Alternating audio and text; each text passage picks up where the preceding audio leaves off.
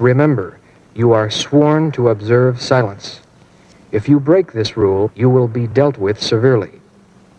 So, with the knowledge that you are powerless to stop the performance, just relax and enjoy yourself to the fullest extent.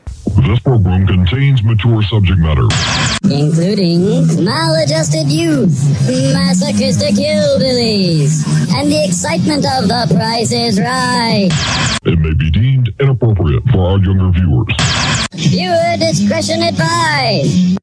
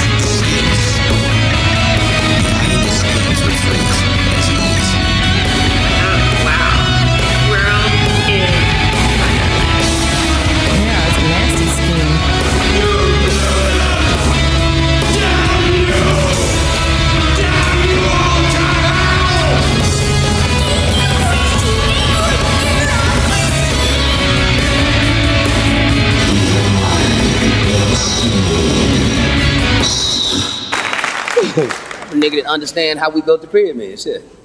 That's another shit that cracked me up. White people say they don't believe in aliens till you ask them who built the pyramids. Aliens.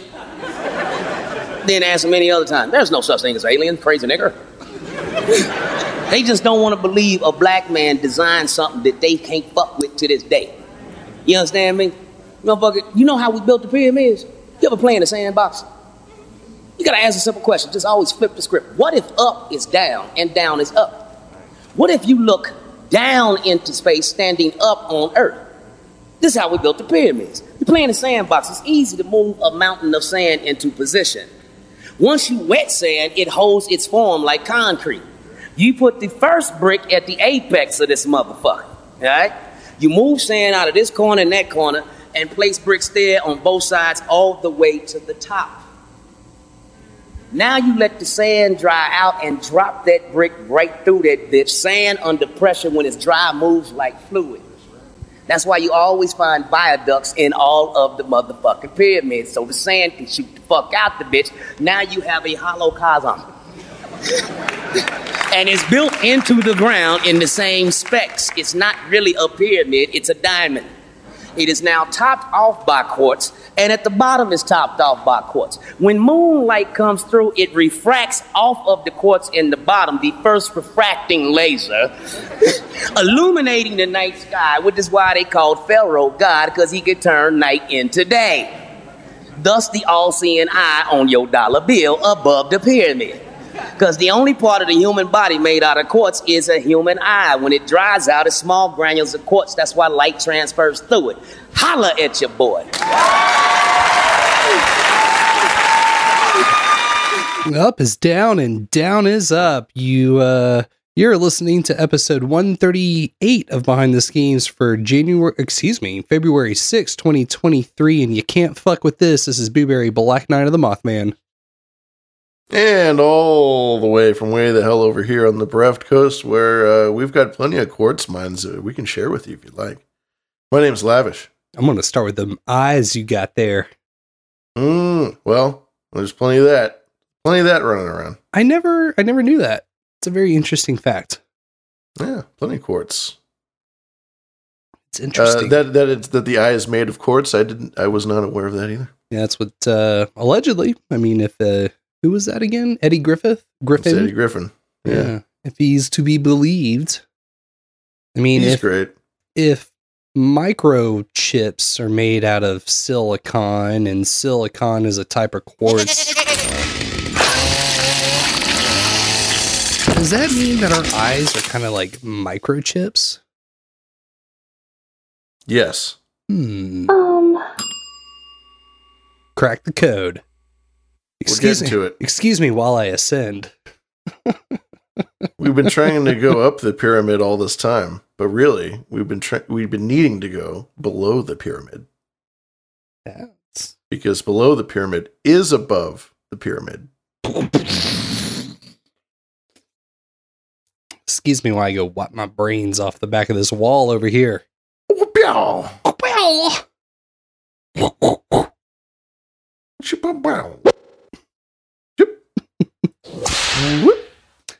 Uh, how you doing? How's your week?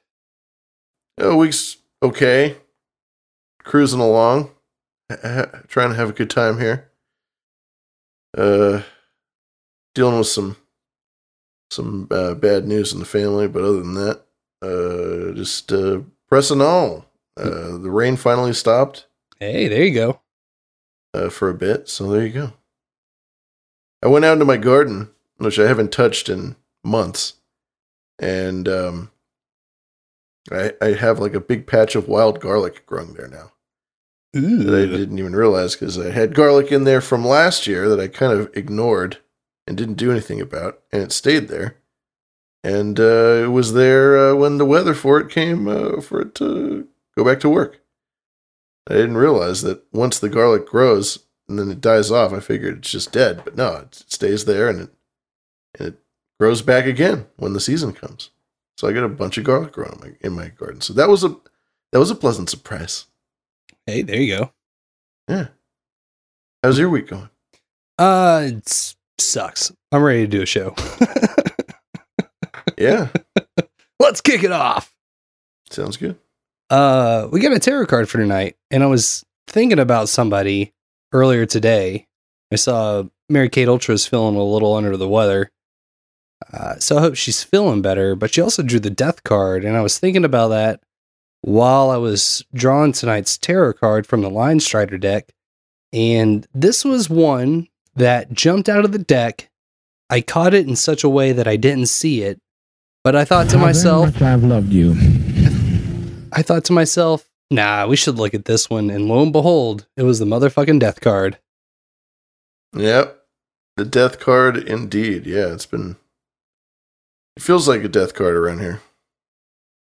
Uh, this is the first time from the Linestrider deck that uh, we've drawn this card. Um, I would say this is an incredibly striking uh, visual card. It Mm-hmm. features a skull with an inverted pyramid triangle over its face, and inside inside the confines of the triangle, you can see a multitude of kind of pastel spring colors, uh, pinks, blues, or uh, magentas, blues, yellows, things of Mhm. that nature. Yeah, and a rainbow. Uh, I like it. The, Mhm. just the skull overall is, is black and white, but just in that upside down pyramid, you see the uh, the the the true like spring transition nature refract through it, much like a lens. um, Yeah, like a prism almost. Yeah. Yeah. Uh, some keywords about the Death Linestrider change, transformation, rebirth, destruction, cessation, loss, new beginnings, and liberation. The Death Linestrider refers to a period of transformation and transmission. This card urges you to throw away the quote, dead burden, clear up the things that are hindering your growth, and welcome a new spring. The illustration of this card is quite deviated from the traditional images of death uh, which is certainly true. The original card features a full bodied skeleton, uh, sometimes on a horse, sometimes in a field, reaping the crops. Mm-hmm. My favorite uh, aspect of the traditional death card is that you have everyone from a king to a beggar present, uh, begging death to not come for them, which shows that every no one is is safe and that death is the great equalizer. Well, you know what they say at the end of the game, both the king and the pawn piece goes straight up my asshole. That's what Sun Tzu said. That that's I believe that's the first uh first rule of war. Yeah, It's either in the Art of War or the Art of Horror. I forget, but it's definitely in there somewhere. Someone wrote that down. It's on the internet. Yeah. It's true. The death card is obviously very scary. When people get it, they're like, "Oh God, the death card! I'm gonna fucking die." But the truth is, to me, Give that little sweetheart a little bit of love. that that little sweetheart is a little more loving than than you'd think. There are other cards in the deck that I'm more afraid of than the death card. And the death card usually denotes new beginnings or a transition of some kind that is natural, as opposed to the tower, which is, uh, you know, strap up. You got a big something coming your way. Yep. Storms are coming. Buckle Yeah. down the hatches. Death is more of a gradual process. Right. Because that garlic had to be planted and then died and then came back this year. Indeed, it, it sprung from the ground again. From the death comes rebirth. So, yeah, the death card is a lot like say a lot like a phoenix card. Uh, when spreading the cards, Death Linestrider is an affirmation that you should welcome changes in your life as a positive and transformative, uh, transformative resource. And like you just said, uh, reading from tarotx.net, this card is often misunderstood and terrifying, but in fact, it is a comforting and positive omen. It advises you to let change take place, to give up harmful attachments, and welcome a more fulfilling life. And admittedly, I was a little relieved, I suppose, uh, seeing this as the card for tonight. Um, because I have just felt so completely out of whack that I'm I'm ready for uh some some change somehow. Yeah, I think something is gonna give this year. I think it's gonna be a big year change for everybody. Even more so than previous years. I don't know. I just Uh, feel like every year just gets more extreme. I feel like no year is easier than the year prior. Every year is just tougher and tougher. Kind of weird. Hey, I mean, video games they ain't known for getting easier the further you get into them. Aren't they though? You get better armor and you you get better guns and Well, I don't know. mean, it's don't weird. know. But yeah, no, but but a- the the enemies time. they get tougher armor and they get stronger weapons and you start coming across the the big bad main bosses slowly but surely you're taking them out one at a time but you you find that each one is just more difficult than the next or the last one Indeed. This is the the ladder of complexity of life. Um, yeah, it's uh here we go. There's a final message. I'll read you and then we'll move on from here. As we might have guessed, the great power of death takes us beyond ordinary democracy into philosophical and psychological implications. Death, like living, is eternal and ever present. Individual forms always die while others others appear. Without death wiping out old things, nothing new would have existed in the world. Uh, many science fiction novels have written about a tyrannical society if the world leader doesn't die. And Mhm. the Spanish rebellion after Franco's death underscores the importance of death. Ah, thank goodness they finally got rid of that damn Queen of England. She was around way too long. Yeah. Finally, England can can feel a renaissance under the tutelage of King Charles. Charles. Ooh, just saying King Charles's name got the gimp going. Oh, goodness. Yes, ma'am! Dominate me! All right, calm your tits, game. Calm We'll, your uh, tits. We'll, uh. It is a party tonight. the Dragon Zord. Dragon Zord's already out. He's already willing and dealing. Gimp's acting up. We've already got a couple of gimp, uh, goats laying Jim. Jones is in the house. Oh goodness. Um, we will read these boostergrams out here in just a second, but if you want to check out that tarot card, it is at the top of our show notes, which you can find over at zososcorner.substack.com, Z-O-S-O-S corner.substack.com. That's where all of our notes, images, show art, uh, links, references, memes, producer credits, all of that's found over there. So And links to everything. We've got a chat room. We've got uh, a store where we sell mer- uh, shirts and stuff. We've got uh, all kinds of things you want to check out at zososcorner.substack.com. And then on top of that, just a lot of really great and absolutely so free of charge. betrayed. We have been so terribly betrayed. We've been so terribly betrayed. Uh, all kinds of stuff over there. zososcorner.substack.com. Yeah, and uh, everything that you've been listening to has been a boostergram, which is a micropayment of satoshis, uh, uh, a very Of small, Bitcoin? yeah, a little teeny tiny piece of Bitcoin.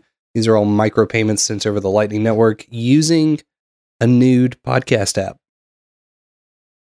And you can find a nude podcast app by going to nudepodcastapps.com. Agreed and agreed. Or newpodcastapps.com if you don't want to, uh, if you're at work, you know, and you don't want to risk it. Oh, you should totally risk it. Save You search know, off. Always. There are people out there that make a good living, you know, and all it takes is one bad uh, search engine query to to screw it all up, boobs. Oh, that must have been what happened to that uh, one IT guy that was working at Bill Gates' mansion and got popped for uh, CP. Oh, yeah. What a dirty bird. Get him out of here. Uh, clean up your act or else. Must be the guy that uh, fixed a Hunter's laptop. Must be. Yeah, I'm, I'm actually sure it was. Tell you the truth. Um, but yes, we uh, all of those apps will do something new and cool. Whether it be show you chapters, which is our third second half of show.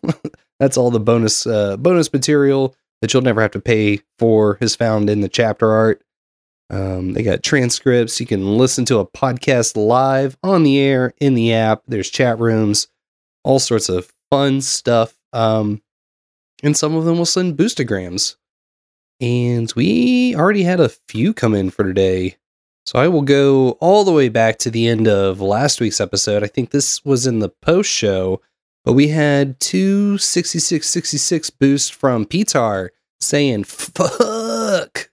yeah, I think uh, the last episode was the first one in a little while that Pitar didn't slaughter at least 13 goats.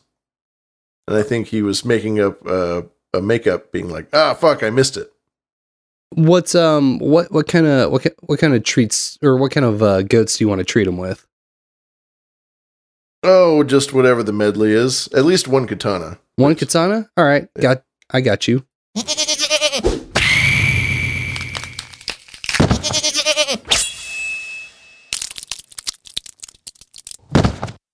Yeah. Slice and dice. The The first blood of the night has been spilled. Get this motherfucking goat out of here. Uh, so thank you for those, Peter. We appreciate that. Um, Yeah, thank you, Pitar. we have a new name in the boostergrams, but not an unfamiliar name to this show. I forget what number it was, but we got a 5,000 sat boost from Matthew P.M. Bigelow, who was Bigelow. he was the uh, he was one half of the Japan What podcast, and we had Uh-huh, uh-huh. we had those guys on. I don't. I think it was uh, Sir Sir Seat Sitter. Yes, I was not present for that one. Uh, Matt does a podcast called Japan What, uh, which is kind of a um, it's a it's a definite. Actually, I do have some clips of his show we can get into a little bit later, so maybe I'll save part of this presentation uh, for then. Um, that was episode sixty-seven, plastic shit sample, which, fun fact, featured the very first uh, tabloid cover show art. A little bit of trivia for you. Throwback uh, Monday. Uh, so thank you for that, Matt. Uh, definitely appreciate that. Glad to see you in Podcast 2.0 app. How exciting. Mm-hmm. Uh, we had one one, one one. I'm sorry, how many ones is that? Four ones. 11 11 from Uza saying Roa Dix from the Novak. Ooh, help me with this last name. The Uh, Djokovic. jo- Djokovic fan club. The Novak Djokovic fan club. Well, thank you. I'm glad that there's at least one other out there. you know, you know, I'm with you in spirit. well, I know. I know, but it just it's always nice to see someone who actually, you know, has watched tennis. It's uh it's there's like dozens of us out there. we almost got ourselves for a whole match. Yeah, we can almost play tennis. Oh goodness. Well, thank you, Uzo. we appreciate that. We also Yes, had thank uh, uh from Dag forty four forty four through Fountain, and Uzo was boosting through Fountain. Uh, Matt Bigelow through Podverse. Uh, we had forty four forty four from Dag, Dag. and he and he sent in an image. Tell me, what do you think of this image? What what comes to mind? Hmm. Oh, pornographic material. Uh. Uh. One time, a friend of mine made me a, a wallet out of duct tape, Yes. uh, which is a very common thing. I think a lot of people have duct tape wallets, and uh, basically, this is what happens when you water it. Yes. It it kind of envelops you like a second skin. It's Yes. almost this is like the duct tape symbiote. Or uh, like the Silver Surfer, but Uh-huh. the duct tape surfer. Yes. With the he, but he still has the pink lips. Yeah, which of course is racist. Silverboard pink lip. Hmm. Hot lip, Hot lip Tyler. Hot lip, Tyler. Ooh, that's nice and inside. That's some inside baseball there, folks. Yeah, this me, guy's bitch. this guy's covered head to toe in duct tape, except for his his lips. I mean, would you want tape on your lips? Actually, don't answer that. Eh, I won't. I will I want to assume yes. I won't answer that. Uh, we had 6666 from Makerism saying, hmm, Bomaye. B O M A Y E. Boom yeah. Boom ya, Boom yeah. boom ya, Boom yeah. as the kids say. Hashtag wrecked. Well, thank you for that one. We had, uh, and that was through Fountain. We had 2874 from Bully Steed saying, Good evening. Good evening, uh, Dame B. Hello there. Hello there. 8888 from Pfeiffer through Fountain saying, Spending time with the GIMP always makes me feel better. Delicious. Well, you know what they say. Gimping makes me feel good. Gimping, gimping, gimping, gimping. Ugh. Bring out the gimp. Mm. Uh, 1621 from McHeroism. That's the Call of the Dragon Sword. Trying to get wet, I see. Call of the Zord, brah. And then that last one was 1170 through Fountain from Bully Steed saying, quality in life and not static. You are either moving towards or away quality, uh, away from quality. Indeed. Yes. Life is not static. One must be a shark, and one must be either moving forward or moving backward. Hmm. You know it.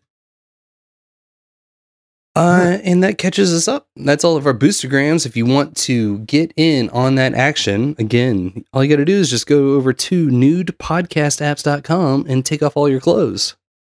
Mm-hmm. You don't need one lick of a shred of cloth on you. Not necessary.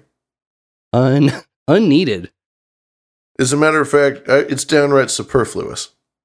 Absolutely. Um, why don't you tell the good people when and where we do this show? I'm gonna get a couple of ISOs here lined up. Oh, please do. Uh, meanwhile, I'll tell them that we are what they call a value for value production, which means that we don't have ads, we don't have any corporate sponsorship whatsoever. Uh, we do this for a couple of reasons. We don't want to do dumb reads, and we don't, especially the reason why we do it, is we don't want to be beholden to any censorship. We don't want anybody to have the power to tell us what we can or cannot talk about. And so we rely on the good grace of the people. The people speak and they contact us either through uh, spook.social or through email or through what have you, through the chat room at hashtag green room and on irc.zeronode.net. And, uh, and you can uh, contribute to the show in your own way. You yourself can be a producer of a, a genuine broadcast program. And you can find us uh, at behindtheschemes.com or zososcorner.substack.com or uh, loveislit.com Yeah, love is schlit. or badradio.live. We've got all kinds of places you can go. Absolutely. Oh, and uh, I think that one of the easiest ways that you can uh, produce the show is you can give us a call and leave us a scream mail. Yeah. Let me uh we do oh, you know what? We have to play the jingle. Behind the schemes. Yes. Yes. Carolyn, hot as hell. Do a commercial, you're off the artistic roll call. Every word you say is suspect. You're a corporate whore, and uh, end of story. Put on your 3D glasses now.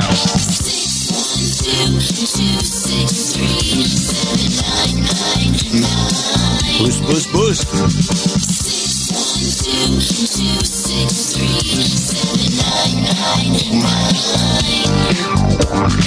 That's how the Mothman comes. Dan straight. Don't you forget it.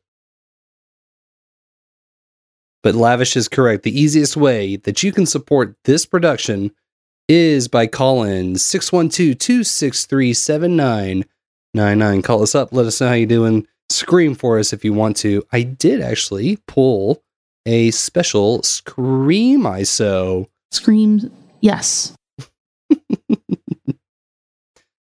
Oh, goodness. Lavish, you still there? Oh, oh my goodness! Oh, I don't no. know why, but I was muted for some reason. I don't. I don't remember muting myself. Yes, Yes. yes, Yes. yes, Yes. Yes. That was a good one. It- it- yes. The screams, the screams. Yes. Uh let's check this first one. This might be a new caller. Let's uh let's find out. Is this behind the shims, shims, shimmies? It is. I hope so. I just think you guys are awesome. I want to thank you guys for all that you do. Keep hitting it hard. Lavish We Blueberry, will. you guys rock Thank you. and roll No, you. and know how to free your soul. You guys are good. I'm thankful you're in this world. I pray for your well-being. Not to the goats, but uh, creator. You guys are awesome. Keep up the great work. Thank you so much for all the love that you put into everything and that you share. All right. Be well with all. Peace. Oh, this is Captain Caveman. All right. Ciao for now. Yo yo, Captain Caveman. Captain Caveman. Well, golly gee whiz, what a fine scream mail. You know, it doesn't really get much better than that. Yes, that's uh that is a just a burst of affirmation. Thank you very much. It's a much. triple platinum uh, scream mail. Thank you, caller. Thank you, Captain. Yes, and uh, it's only because of the interaction that people in that make it as fun as it is. Yeah, takes a village I just I, of goats I, to slaughter. could never in a million years imagine ever doing this show not live. It- what what's the point? What is the point? But we, you know, we might as well just not even do the show together, the two of us. We might as well just write a script, and then we'll pretend that I'm talking. I'll record all my things, pretend that I'm talking to you. You do the same, and then we just edit our the files together. you see how much work that sounds like? Sounds like so much. Yeah, but you can you can do it whenever, you know, and you never have to hold be held accountable. Oh, and by the way, you can just do an AI thing too. We don't even need to do it ourselves. We just write a script and then we put our voices in the AI. But live to tape. But live to tape. I know it's good. Uh, Hey, this is what we we like doing it live because you get to see all the good little the granules and the little blemishes and all the little stuff. You know, It's true.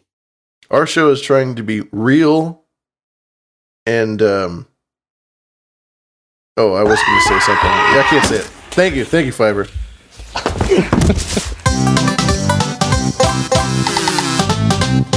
The village is now one goat shorter, says Pfeiffer.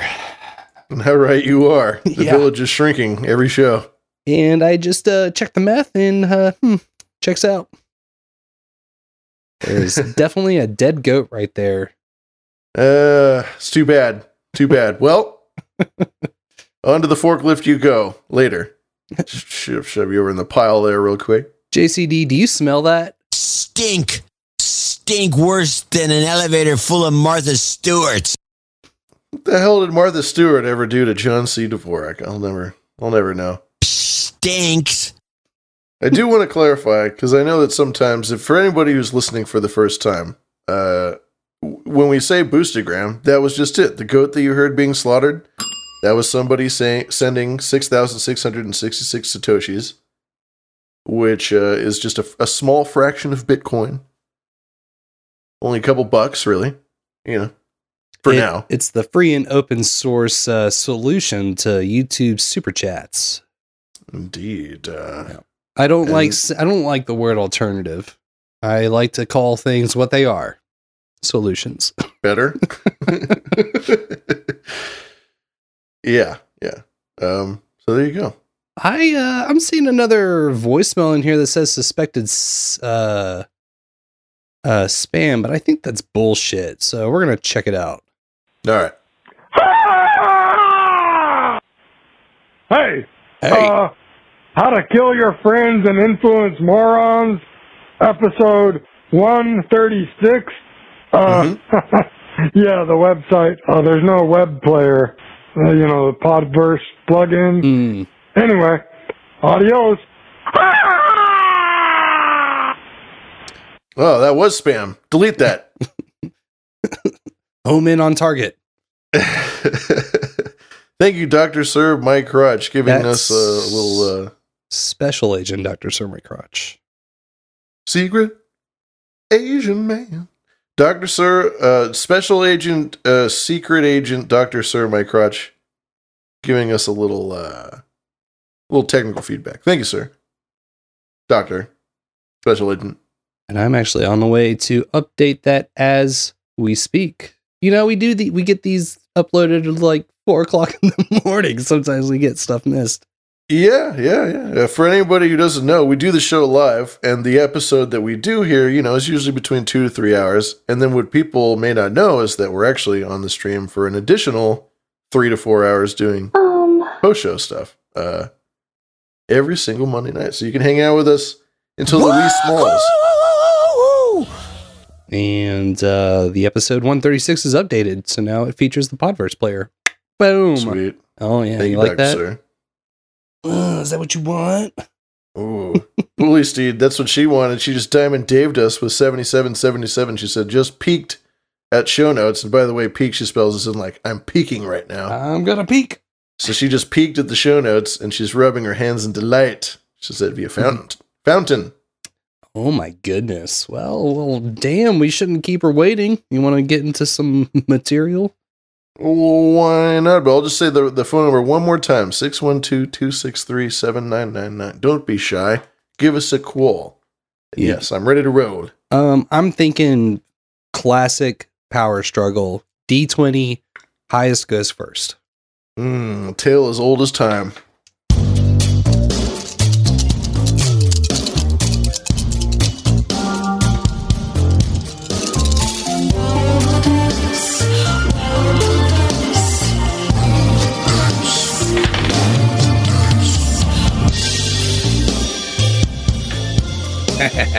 Three. I lose.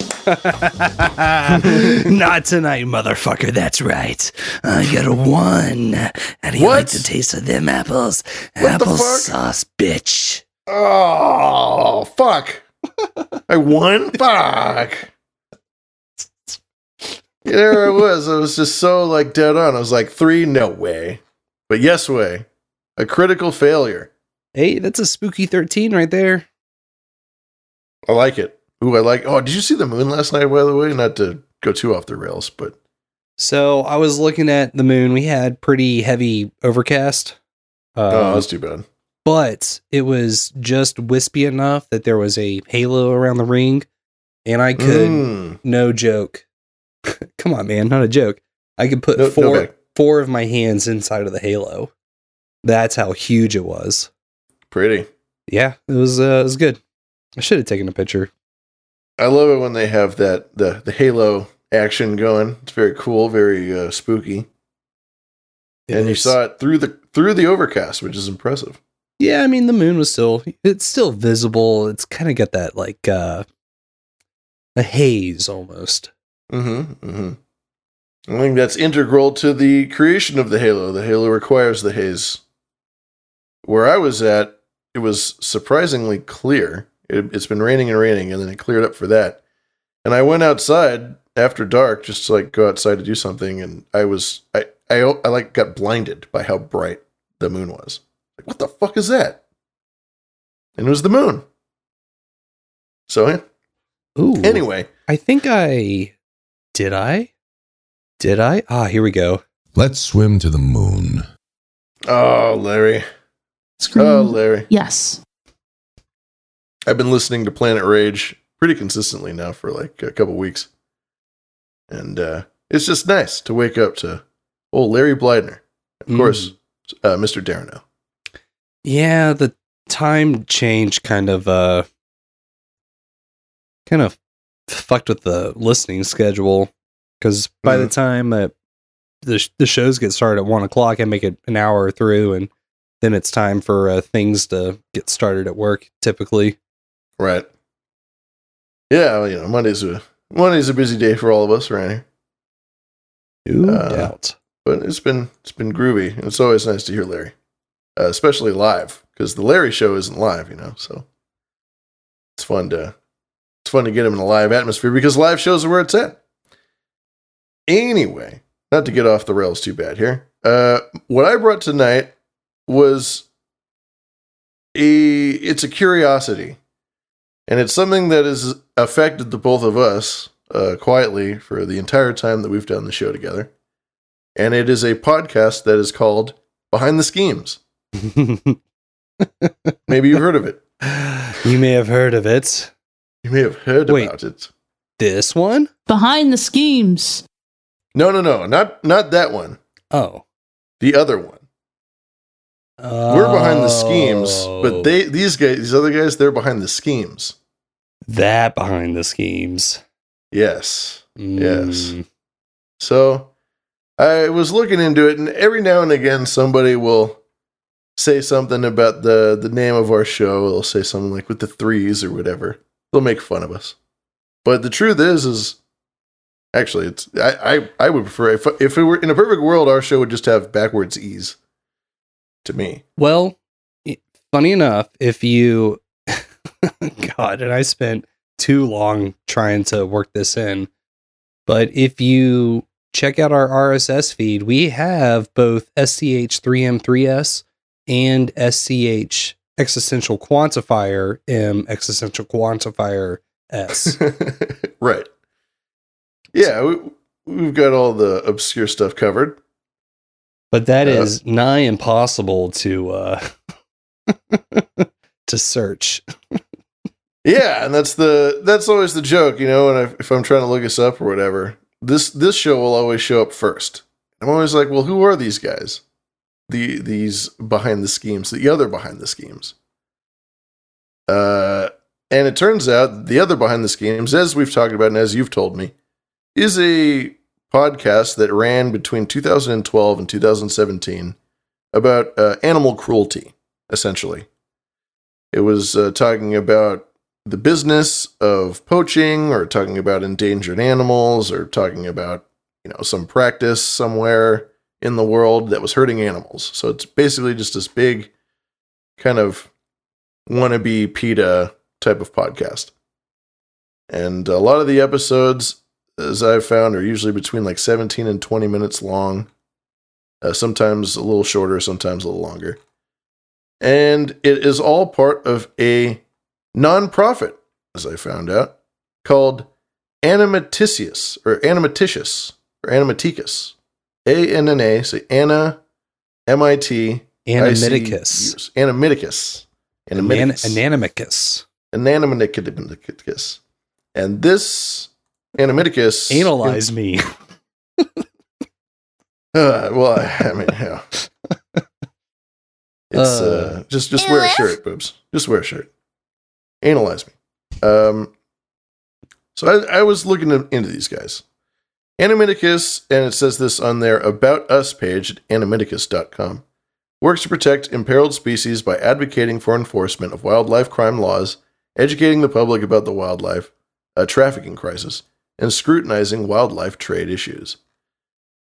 And uh, they were around, uh, what is it? It's 2023. It's uh, February 6, 2023. And this show ended in 2017. So it's been five, uh, six years since uh, we've heard of this person. And and this person, there's one person that's kind of running the whole show, as I found out. This Annamiticus is a 501c3 nonprofit. And through them, I think they have some copyright or they have some sort of LLC situation. And uh, the uh, the podcast behind the schemes falls under that. And if you go to the about page, you find that the whole thing is led by a gal named Rishi, uh, Rija Kota. Rija Kota, who has a couple couple things online that you can find about her. Uh, easy, easiest to find would be her Twitter page, which is her name is spelled R H I S H J A. Risha. Risha. I don't know. Uh, no, she has private or protected. I was about to say. So you go to her Twitter page. She is a private Twitter page, so you can't see anything that she posts. Uh, and she only has how how many people is she following? Can you see? Uh, she's following 33 people. She's following 33 people, and she only has 18 followers. And her underlining caption of her Twitter page is obscurity. Yay. Mm, obscurity dot yay. Obscurity, period. Yay. She's a, a mysterious figure. For somebody who wants to have a podcast and be sort of ahead of a nonprofit, this big public thing, she's there's hard to find anything on her. Uh, she has a LinkedIn page, which I can't access really because I gave up my LinkedIn a little while ago. Uh, and you have to like pay for it in order to get the good stuff. I uh, went to the website uh, and they had a little blurb on her. Rija Kota, founder, creative director. Uh, the, the the opening line here is the latest thing they have on the site is an update from 2022, and it's very it kind of sums up the whole personality that I've gotten from this lady. Uh, many of you know that Rija has volunteered tirelessly as the founder and creative director of uh, An- Annamiticus since 2012. Uh, she is currently working as a consultant with a US based IT firm. Very um vague. While a consultant with uh, USAID Wildlife, and USAID, as Adam knows, and as Adam has said, is a basically the they're the they're the big money uh, nonprofit. If you want to be a nonprofit and you want to get funding, then these guys are That's- the ones that you want to go to. Yeah, it's the way to go. These guys are the Ford Foundation. These guys are the, you know. When you listen to Mo Fax, Mo Fax talks a little bit about that, uh, especially in the um, in the Barack Obama episode, uh, episode forty four. Big Uh, Bank Barry. Big Bank Barry. he talks about that. He, ta- he talks about yeah. So so she already has like a spook a spooky connection to spooky world famous giant nonprofits. Now she developed and implemented the Pangolin Species Identification Materials Project. She is in deep with the pangolins. You will find if you keep looking up her stuff, pangolins keep coming up over and over again. Which reminded me of all the pangolins that they were talking about when COVID started, back when they were trying to explain away the fact that they made it in a lab and dropped it on people. Mm-hmm. Before everybody kind of like knew that, they were like, well, actually, bat soup. Well, actually, a pangolin mated with a whatever, and and that's how the virus got started. So there's that connection, which I think is I wonder, is she on Mastodon? Hmm, that's a good question. I couldn't find her uh, in that, but maybe you could be more successful than me. Well, I am looking at her website, and while she's got her t- Twitter page privatized, she's still got a widget on her website that retweets her tweets in a thread. I see it on the right side. Yeah. Um, uh, breaking. Let's see. Uh, retweeting Barack Obama. There you go. The way I'm going to evaluate any per, uh, proposal touching on social media and the internet is whether it strengthens or weakens the prospects for a healthy, inclusive democracy. Then she tweeted uh, April 18th, 2022. Millions of people are still mourning lo- uh, loved ones lost to COVID. Their grief intensified, prolonged, and even denied by the politics of the pandemic. Hashtag COVID is not over. Uh, Very retweeted- spooky. All spookies. Yeah. Anything else? Uh, just um, retweeting Obama more, Yeah. retweeting Dan Rather. Uh, so from what I can tell, she's a she's a real big Obama bot. She's a real big uh, kind of just white rich Democrat leaning lady. Oh my god, she retweeted Mr. T on April 6th, and he said, "I just received my second Moderna booster vaccine, and I feel good. I'm still gonna wear my mask and keep my distance because the virus ain't over." Fool, grr. Good Mr. T. Good Mr. T. I read that as is, by the way. Pity the fool. I pity the fool. Don't get the, the, vi- Uh. the virus. We get the vaccine. I mean, oops. Remember when some people were like, "But Sweden," and I was like, "Quote, fuck that shit." Wow, they've sent their best. that was one of her tweets. Oh. Yep. This is her. So she's uh, Miss Rich Liberal chick. So I'm trying to I'm trying to figure out like whose daughter she is. Basically, I'm trying I'm trying to kind of figure out who she's related to. Her whole thing just reeks of rich girl who's trying to um, just trying to like do something and be busy with stuff that she cares about. Mm. Uh, and wildlife is that's just the dream. You just get to travel all over the world, and you get to you get to do it in the name of you know being this magnanimous animal savior. But it's really just an excuse to to run around the world and pet cute animals, and that isn't cheap. It's not cheap to do that. It's not. Saving the world is probably the farthest thing from cheap you could find. Yeah. How are you able to fly to Hanoi? How are you able to fly all around to Cambodia and to to Africa and to Asia all these places, Thailand? How are you able to do all this? Well, oh, she's a Stanford uh, certified project manager as well. She's got a Stanford connection. She's got a BA in government from uh, Cal State SAC. Sacramento, of course, being the uh, capital of California a lot of uh, federal connections over there.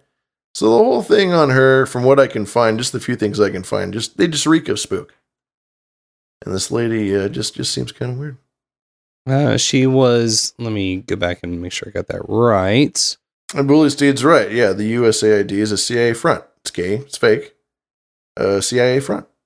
Can you take a look at the chat? Because I'm gonna try. I'm gonna butcher that name if I try. Can, is, can you confirm in the chat if that's her name? That's her name. Reja Coda Larson. She has an uh, an IMBD page where she was. They were. I shouldn't assume. I'm sorry. A camera and electrical department for a documentary in 2015 called The Price. Uh, synopsis reads as As the rhino wars return to Africa and the world's last vi- viable rhino populations teeter on the brink of extinction, it's people like Ted Reilly and his son, Mick of Swal- Swaziland, who risk everything to protect them and other critically endangered animals from disappearing, disappearing forever. Uh, with rhino horn, the most expensive illegal substance on the Asian black markets today, protecting rhinos has never been more dangerous or important. The price examines humanity's role in bringing about the current six mass extinction and follows the legendary Reillys in their pioneering work with international animal protection, species regeneration, and their ep- and in their epic quest to halt humankind's march towards a world without rhinos. Imagine a world without rhinos. Imagine no rhinos. Imagine there's no rhinos. I mean, it ain't hard to do. oh no, no more Mitch. Shit. No more Mitch. Shit. And to clarify, Anamidicus, I believe, is uh, the actual scientific name of a rhino that went extinct. Oh, I did not so know that. that's that's where that name comes from, according to their website. So yeah, the rhino apparently a very, very important uh, animal to protect, and also a political slur. Oh my god. Is are they out of Tucson, Arizona? What the? Yes, they are. oh, Yes, indeed. Oh, Regia lives in Tucson, Arizona. that's funny. I might uh I might ask. Uh, you know, I know some people. You know, a couple Tucsoners, Tucsonis. Too stoned. Yeah, It's a dry sort of hate. everything is dry over there. So yes, any kind of hate would be dry hate in Tucson, Arizona. Uh, I also found her website. She has a website called Regia.com. I will post it in the chat. Uh, this is where I'm like, okay, this lady's just, just kind of has things taken care of for her. Uh, she has uh, an art page called Snoots and Teefers. Snoots plus Teefers. She has a music blog called Beeps plus Boops plus Beats plus Bass. Um, yeah. Did I mention she's like 40 something, by the way? Oh So, my, I, I I'm looking at the artwork and I see one called Tycho Tentacles. Bonjour. Tycho Tentacles, yes. Oh goodness. so the art is like okay, it's half decent. I mean, it's not good enough to be like professional or anything, but it's it's it's half decent. Somebody who who does it habitually. Uh, she's got you know merch, some merch and shit as well. Whatever. Then I just I couldn't help myself, man. I had to look into this lady. I had to just see what the hell this gal is and why why it's so tough for us to get this name uh just in the bag just by uh just by default you know just want to be able to type in behind the schemes and have our show come up you know but you don't catch that you catch this gal's thing. And she's kind of just off the map. She's i don't know where she is. She's probably in, in thailand right now getting a foot massage. I don't know but just wanted to talk about her i guess. I mean, that is, I don't know. I've, I thought about it a lot when we very first started out, trying to wrap my head around SEO, which I still obviously don't care enough about. Um, and I don't know. I mean, I guess at the time my thinking was, well, I guess if somebody that uh you know, it's one of those things where it's like you gotta you gotta know what you're looking for if you want to listen. It's like it's Well, I'm it's almost I'm- like having First of all, I'm not blaming you. Like I want you to No, clear no, no, that. I'm not. I'm not saying that you did anything wrong. I'm just saying this lady. I'm just. I'm just wondering how. I, I almost was like looking for a way to like email her, but I didn't think that that was going to work either. I didn't think this lady was going to oh, do anything for us. But I just wanted Oh, to yeah. make sure that she at least existed. we should uh we should invite her on the show. I mean, yes, we should. Well, I won't dox her email on uh the air. No, don't do that. Don't do that. but I'll post it in a how about a back channel to you? I got it. I think it's the contact information on the annamiticus.com. Ah, by the yeah, her name. Okay.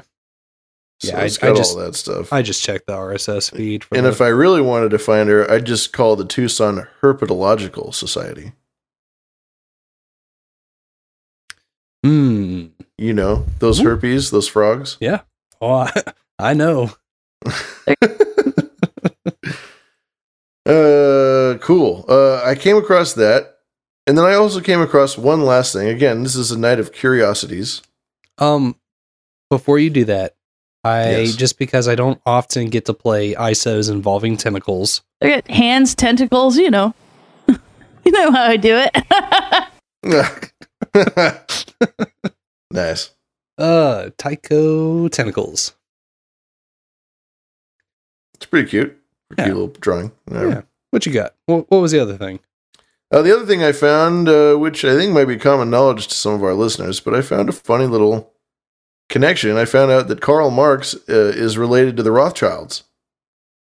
Oh, yeah, yeah, yeah. And I found it through definitive WikiTree genealogical records.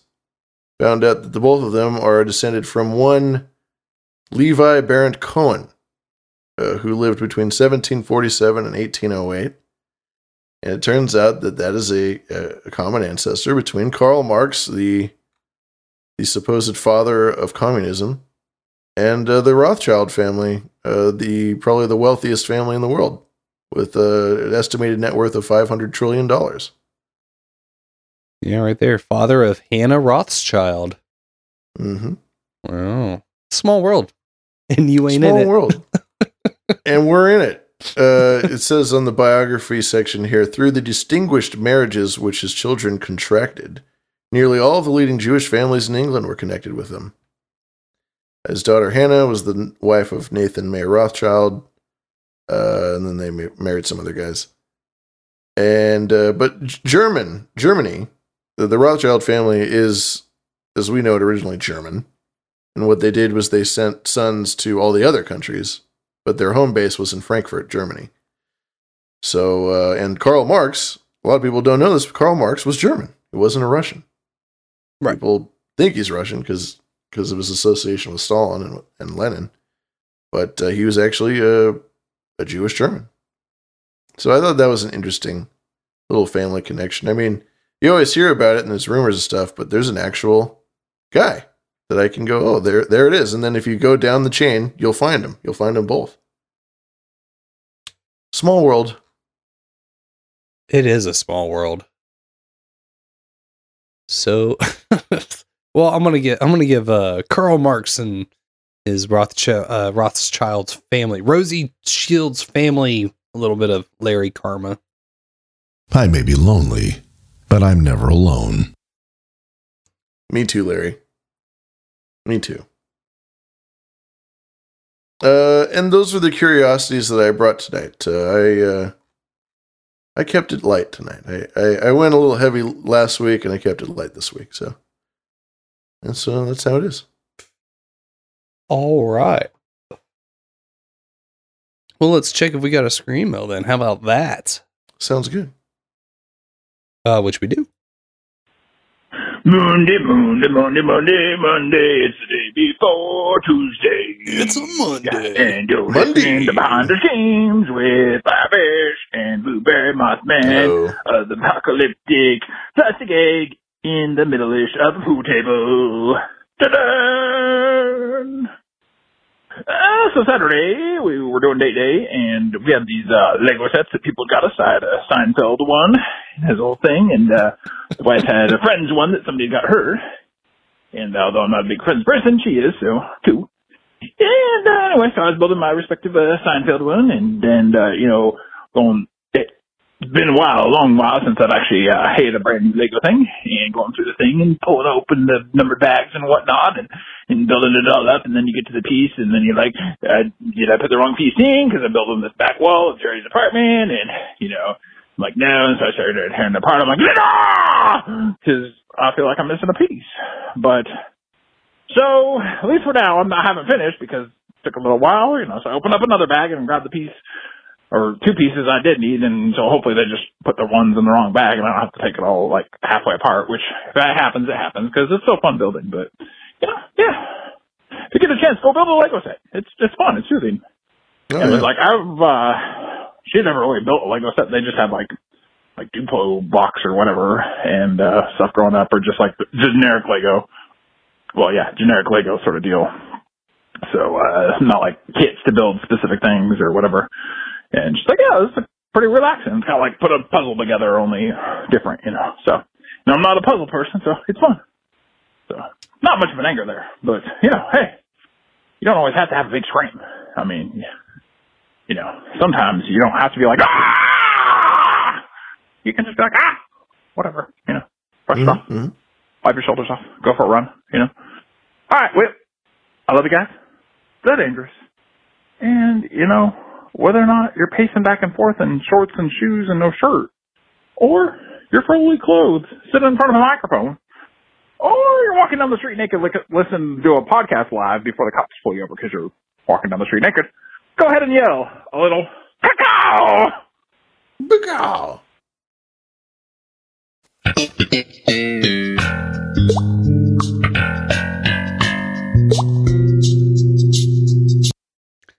Lego sets are fun. Me and my ex used to do that all the time. That's good relationship building activity. Some Lego stuff. I see what you did there. Yeah, yeah, yeah, yeah.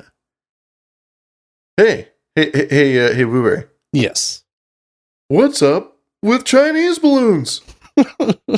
Oh God. Bing, bang, bang, bang, bang. Oh yeah, yeah, bang. yeah, yeah,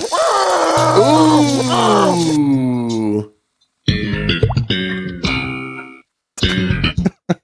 Gimp, you gotta stay in the chest. What's up with all these gimps? What am I gonna do with all these gimps? You're coming in here tasing them all the time. I can't get any sleep. I actually, I, I've not watched any Seinfeld in any meaningful capacity. You, yeah, but you've seen just like random episodes before, Uh, right? yeah, bits Yeah. here.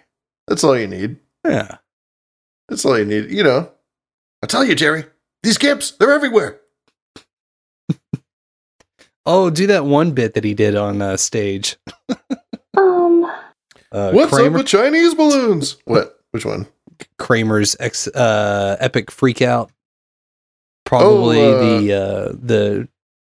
Mm, Yeah, yeah. Do you have the the beep, the sensor beep ready? I don't know. I don't know if it goes that long. we'll we'll try to go as long as we can. Oh, sweet Jesus! Uh, all right. Let me, right, do you have it ready? Let me see what I can do. Here. Uh, racist Kramer rants. Okay, so uh, uh, Michael Richards, he, he turns to the guy in the audience and goes, "Hey, you." Uh, I'm sorry. What was his actual Michael Richards? Right. Michael Richards, yeah. I'm still pulling it up.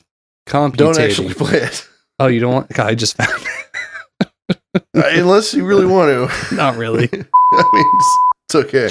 I just wanted to do a bit with the sensor beep. That's all.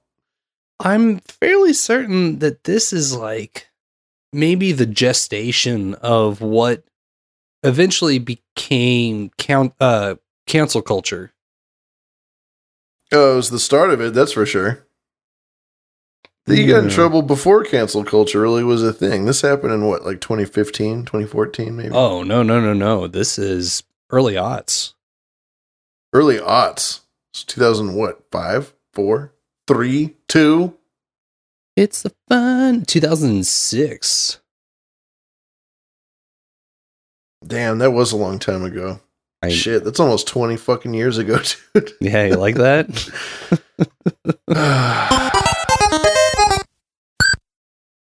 yeah, that was way before the cancel cannon was loaded. mm-hmm. Noodle Boy wasn't even born yet. Mm-mm. Not even. Not even. If I do all the labor, then why do you get all the profit? you just own the place.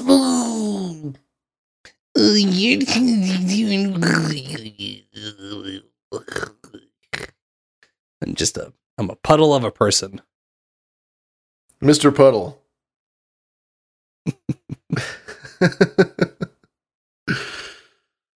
Mr. Puddle, you've done Oh. quite a damn good job. Keep up the good work. Mr. Puddle. You're a. Wait. Mr. Puddle, show me your nuts. Um, bum, bum, bum. Drip them all over my The goat's open guts. Bum, bum, bum, bum. Oh, Delicious. Sweets. I it. Intestines make me a dream. We should, Yes. uh, well, what you should do is call 612 263 SXXY. Leave yourself a screen mail because we're about to go into Le Intermission. That's right. We're going to have a brief intermission, which was handcrafted delicately artisanally by Booberry. Mm-hmm. And, uh, and, then we shall return after the intermission to see what Booberry uh, has to present for the second second half of show. Oh, it's so hot. Yeah. Ooh, that Give was us a call. God, that's a hot VHS. you know, coming in, coming in smoking. Oh, compressor, compressor.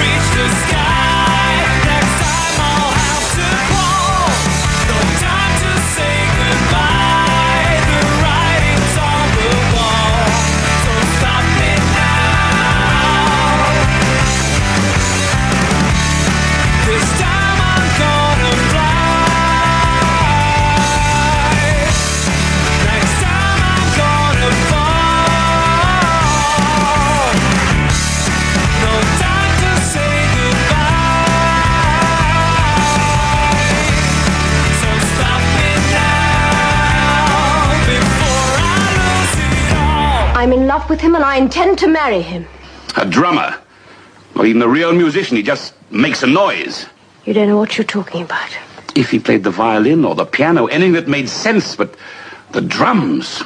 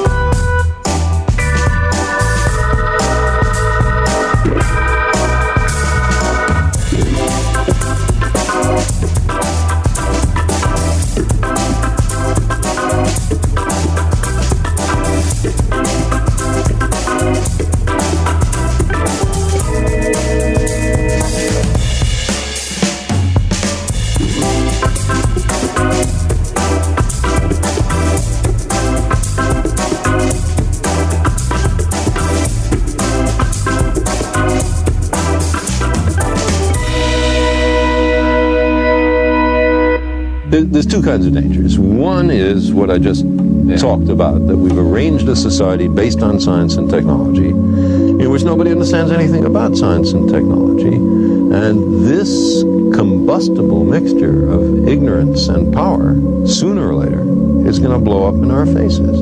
I mean, who is running the science and technology in a democracy if the people don't know anything about it? And the second reason that um, I'm worried about this is that science is more than a body of knowledge. It's a way of thinking, a way of skeptically interrogating the universe with a fine understanding of human fallibility. If, if we are not able to ask skeptical questions, to interrogate those who tell us that something is true, to be skeptical of those in authority, then we're up for grabs for the next charlatan, political or religious who comes ambling along. I know it sounds crazy, but whenever I touch these sandwiches, and you're gonna laugh at me, you're gonna think I'm nuts, you're gonna think I'm crazy. When I touch these sandwiches, I feel the hands of every person who's touched them before me and after me. And I feel this jolt of, of like friggin' lightning or something from my head to the tip of my you know what. Sometimes while I'm grabbing these sandwiches with my bare hands, I just can't help but throw my head back in ecstasy and moan. So whenever I go and talk to chicks, I just the chicks say to me, "What do you do?" And I say, "Yes, I do grab sandwiches with my bare hands in a factory." And don't laugh, don't laugh at me. I feel like a spirit, like an orb, shoot through my body every time I grab a sandwich. You know, a lot of people laugh at me. They beat me up. They give me black eyes. They broke my nose four times. You know, because because I just like to make sandwiches and I get bullied about it and I get bullied for it. And they pull my underwear up and, and due to feces does fall out because of how hard they pull. But will I stop grabbing sandwiches with my bare hands and moving them down the assembly line? Absolutely freaking not, if you know what I mean. Like, no, the answer is no way. Uh, this is the only thing that brings my life joy. And you can you can beat me up, you can threaten to kill me, you can dox me, you can come to my house in a black SUV. I'm not gonna stop doing this. I love the people of this country. I love giving them soggy sandwiches, and no, I'm not gonna stop.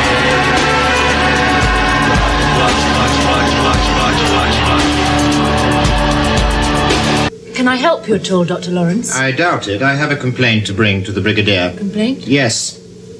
My establishment has been brought to a complete standstill.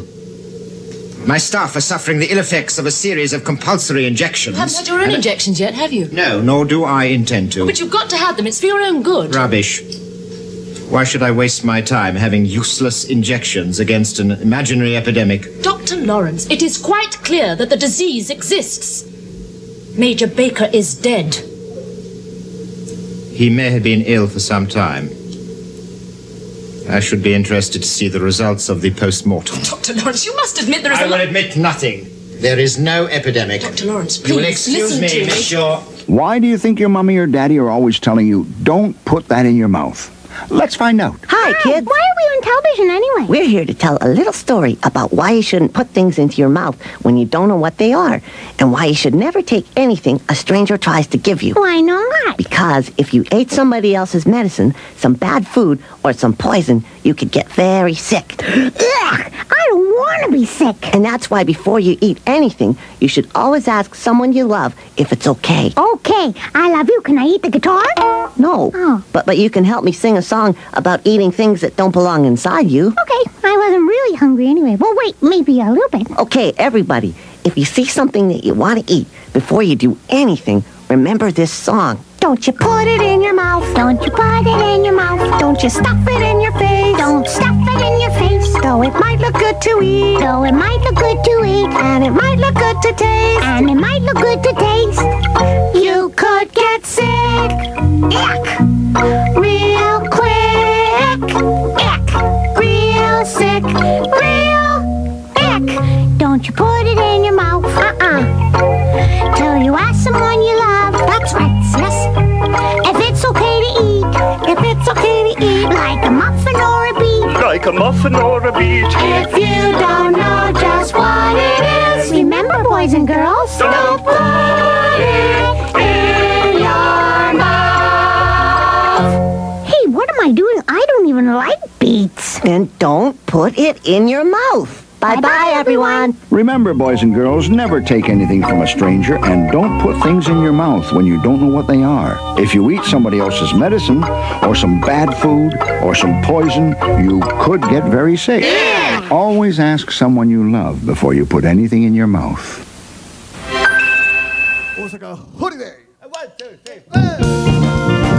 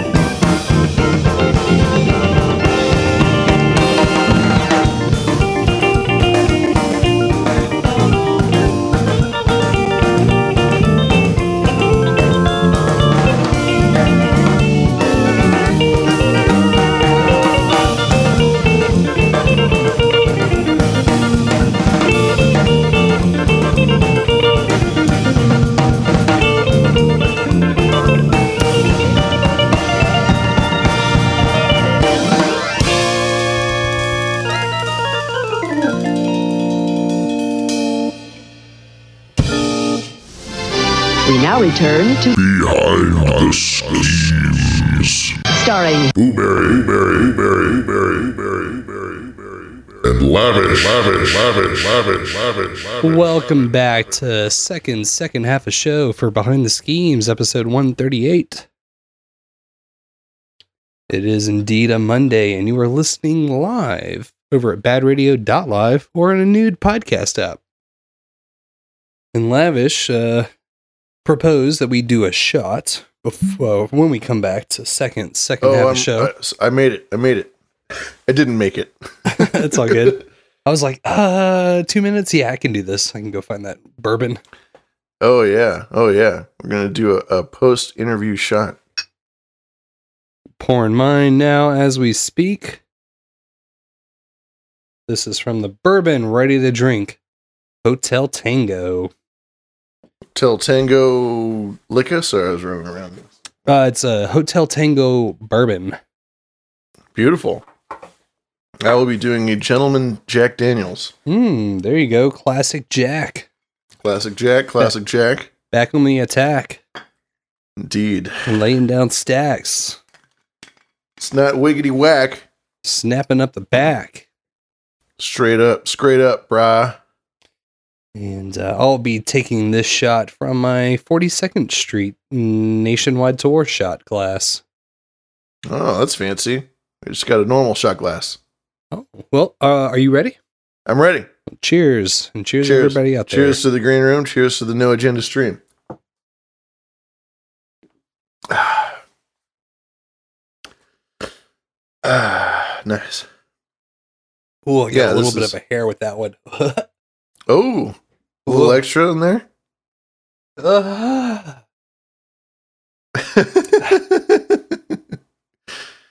Excuse me. you know, uh, them if you got them, smoke them if you got them, that whole thing. and uh, as we very likely may have said, it is episode 138, which means it's February 6th, 2023. It's currently 9:01 p.m. here on the Bereft, which means it's 11:01 in the Central, which means it's just about midnight 01 over there on the East Coast. Yeah. And I want to say, ah, here we go. I got a new special 11 o'clock ISO. It's 11 o'clock. Do you know where your kids are? It's a good one. I don't know where my kids are. Uh, I do know where they are actually. They're the twinkle in my eye. Yeah, I was going to say, I, I got a suspicion. They're the quartz in my eye. Yes, pee is stored in the bladder. Splooge in the nuts. Yes, indeed, Mundo. Did you see all this business with this Turkey earthquake? By the way, I've seen a couple of screenshots. Uh, it looks pretty devastating. it is devastating. I've seen some videos of some uh, of some buildings just just collapsing. You know, not in free fall speed into their own footprint or anything, but definitely collapsing. Yeah, it's fucked up shit, man. Turkey and Anyway. Syria. Yeah, and Syria as well. So, uh, job bless to all those out there. Uh, it's a, it's a terrible thing. Terrible, terrible thing. Uh, we do like to take some time to thank all the people that come out and help us every week produce this value for value production. Uh, of course, like uh, Matt Bigelow said, And this is a value for value scheme. It certainly is. Um, and uh, we definitely have a couple of people that we want to thank for tonight. Starting off, we had a, a handful of PayPal donations come through. We had both KS and Sir Cross Stitch with their monthly donations to PayPal of five dollars and five dollars and thirty three cents, uh, both land. Oh, well, thank you very kindly, both KS and Sir Crossstitch. Yes, that's the sort of donations. that's the sort of stuff, the monthly donations that we put towards reoccurring services like Spook.social as one of many examples. Indeed, and uh, also just goes to to the show in general, uh, whatever the show may require. Yeah, I'll probably look at I don't know. I we need to have a longer conversation off air. I've got some potential solutions to try out as far as uh mitigating the downtime of spook.social. Um Mhm. so we'll uh, we'll have to see what happens. All right. Uh, so thank you both for that. Uh, my sister Kitty Tarleton came in with a very satiny PayPal donation of six dollars and sixty six cents. Uh, very satiny. Thank you, Kitty. Yes, appreciate that. Uh, she's no stranger to producing this show. She's uh, I actually have one of her last checks featuring her uh, maiden name. that was a donation to the show before she got married. Ooh, Yeah, that's- a that's a keepsake. yeah, it's a it's an antique. Shoes the an antique. Ayo. Oh, them's fighting words. I know. The man with the microphone. Mm, looking to get my ass beat. Well, thank you, regardless. Yes. Kitty. Thank you, Appreciate Kitty. We do appreciate that. Um, Servo and Mr. Ed both had Um, submissions for intermission this week. Ah, dope. Mr. It was a Ed good had, intermission. had that uh, that really killer Carl Sagan clip mm, talking about uh, not letting science turn into some sort of uh, dogmatic. Mm, what's the word I'm looking here? Looking for here? Uh, a dogma. Just a dogma, yeah, an ideology, a, a fake religion. Mm-hmm. Mm, not even a fake religion. Not even a fake religion. Very much so a real one. Yes. Already, we we didn't pay attention to Carl. This is true. Yeah, We dropped the ball. We All of dropped us. the ball. Duh, duh. We drop that ball. Uh, we drop the ball. Uh, gotta drop that ball. I that miss ball. Carl Sagan, man. Carl Sagan was a real scientist, not like these Neil grassy ass Tysons that don't actually do any science, don't Mm. actually do anything. Well, except belittle you, talk down for you, you ignorant peon. Yeah, and like make shit up. I got so excited when they were doing the new Cosmos series, which is what Carl Sagan did back in the day, which is a, a landmark like science teaching program, television program. And they redid it with Grassy Ass, and they just like made shit up. I've seen people rip apart episode by episode all of the falsehoods that they promote, and it's very political. It's very, very schemy and very agenda ridden bullshit. So it was just sad. I liked it when I watched it the first go around, and then I was like, wait a minute, Mm-mm. that's not what happened. I uh, I was looking back through the archives and I have a Neil bonus. The sun is freaking white. 25 seconds. You want to check this out? Sure. So, and, and daylight does that look blue to you? No, it, I mean, but, but it's bluer than a than a a, a cooler well cooler uh, lamp. Sorry, it's bl- bluer than a low temperature lamp. Right. But but if you look at the five thousand six, that's daylight. By the way, it's not yellow. That is not a yellow lamp. Yet you still have people saying the sun is yellow. Sun is ye-" no, it's not. The sun is freaking white. Okay. Wow, what a genius. Literally, bro, it's like I can't go fucking anywhere without some schmuck saying the sun's fucking yellow. Oh, what the fuck is going wrong with this country? This is what happens when you don't spank your kids. Everybody's so dumb. Everybody's so fucking dumb. Stupid. So stupid. dumb.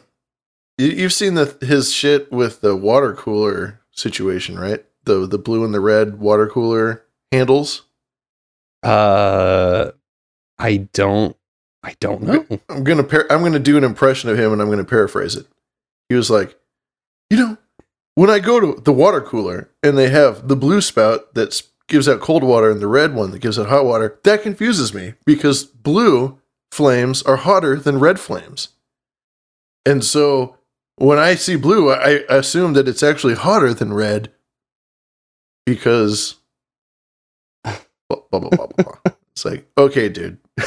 Uh, I'm I'm just gonna go out on a limb. So, I, so these are my issues that I'm bringing to you, Chuck. I don't have a solution for them. I'm just highlighting them. And, and by the way, when I walk up to a water cooler, Oh, there it and, is. and one and the, the, the two spigots are color coded. Yes. One is red, and, and, And I say, okay, blue. I'm no longer in my lab. I'm in the real world, and so blue is not hotter He's gotta than take a red. back they and think blue put is on his cold. dumbass so that's pants. why I, Oh, I gotta step this. I gotta set myself down. It was like, okay, cool. Like, okay, we're, we're dealing with a bunch of idiots here, so you know they know they don't know that that blue flames are hotter than you know. What morons? My whole life is a Bunsen burner. You know, I just look at it. That's all I know.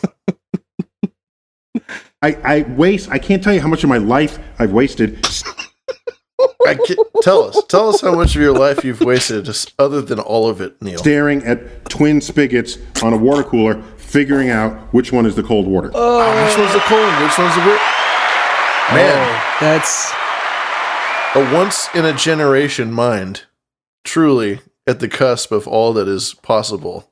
they they don't science like them anymore. Yeah. Or Carl whatever. Sagan, same thing. Oh, blue, red, I don't know. Oh, that's funny. I'm glad that's the series of clips that we have on Neil. That's all I need to know about old Neil. Oh no, gotta put on my moron pants again. Blue is red and red is blue. Herpty derpty furkin do. You know, the blue flame burgundy and free flame burgundy. You wouldn't know that, would you? You haven't been to Harvard, wherever the fuck you went. You didn't go to Uh, Harvard. Some Ivy League.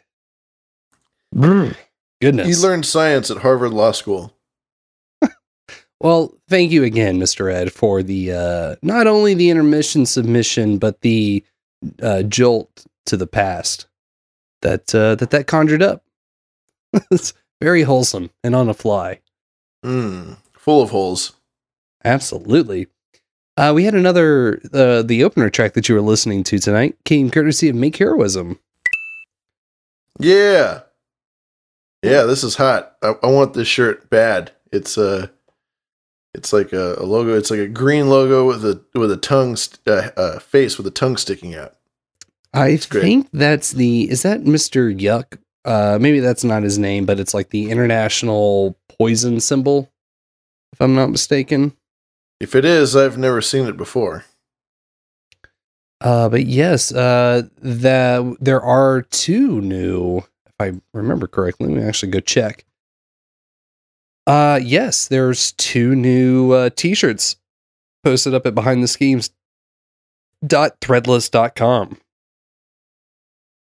The Dr. Yeah. U and turned on and tuned in, which uh features some stream information for the show on uh, the front side of the shirt, and the back side is the BTS MTV logo.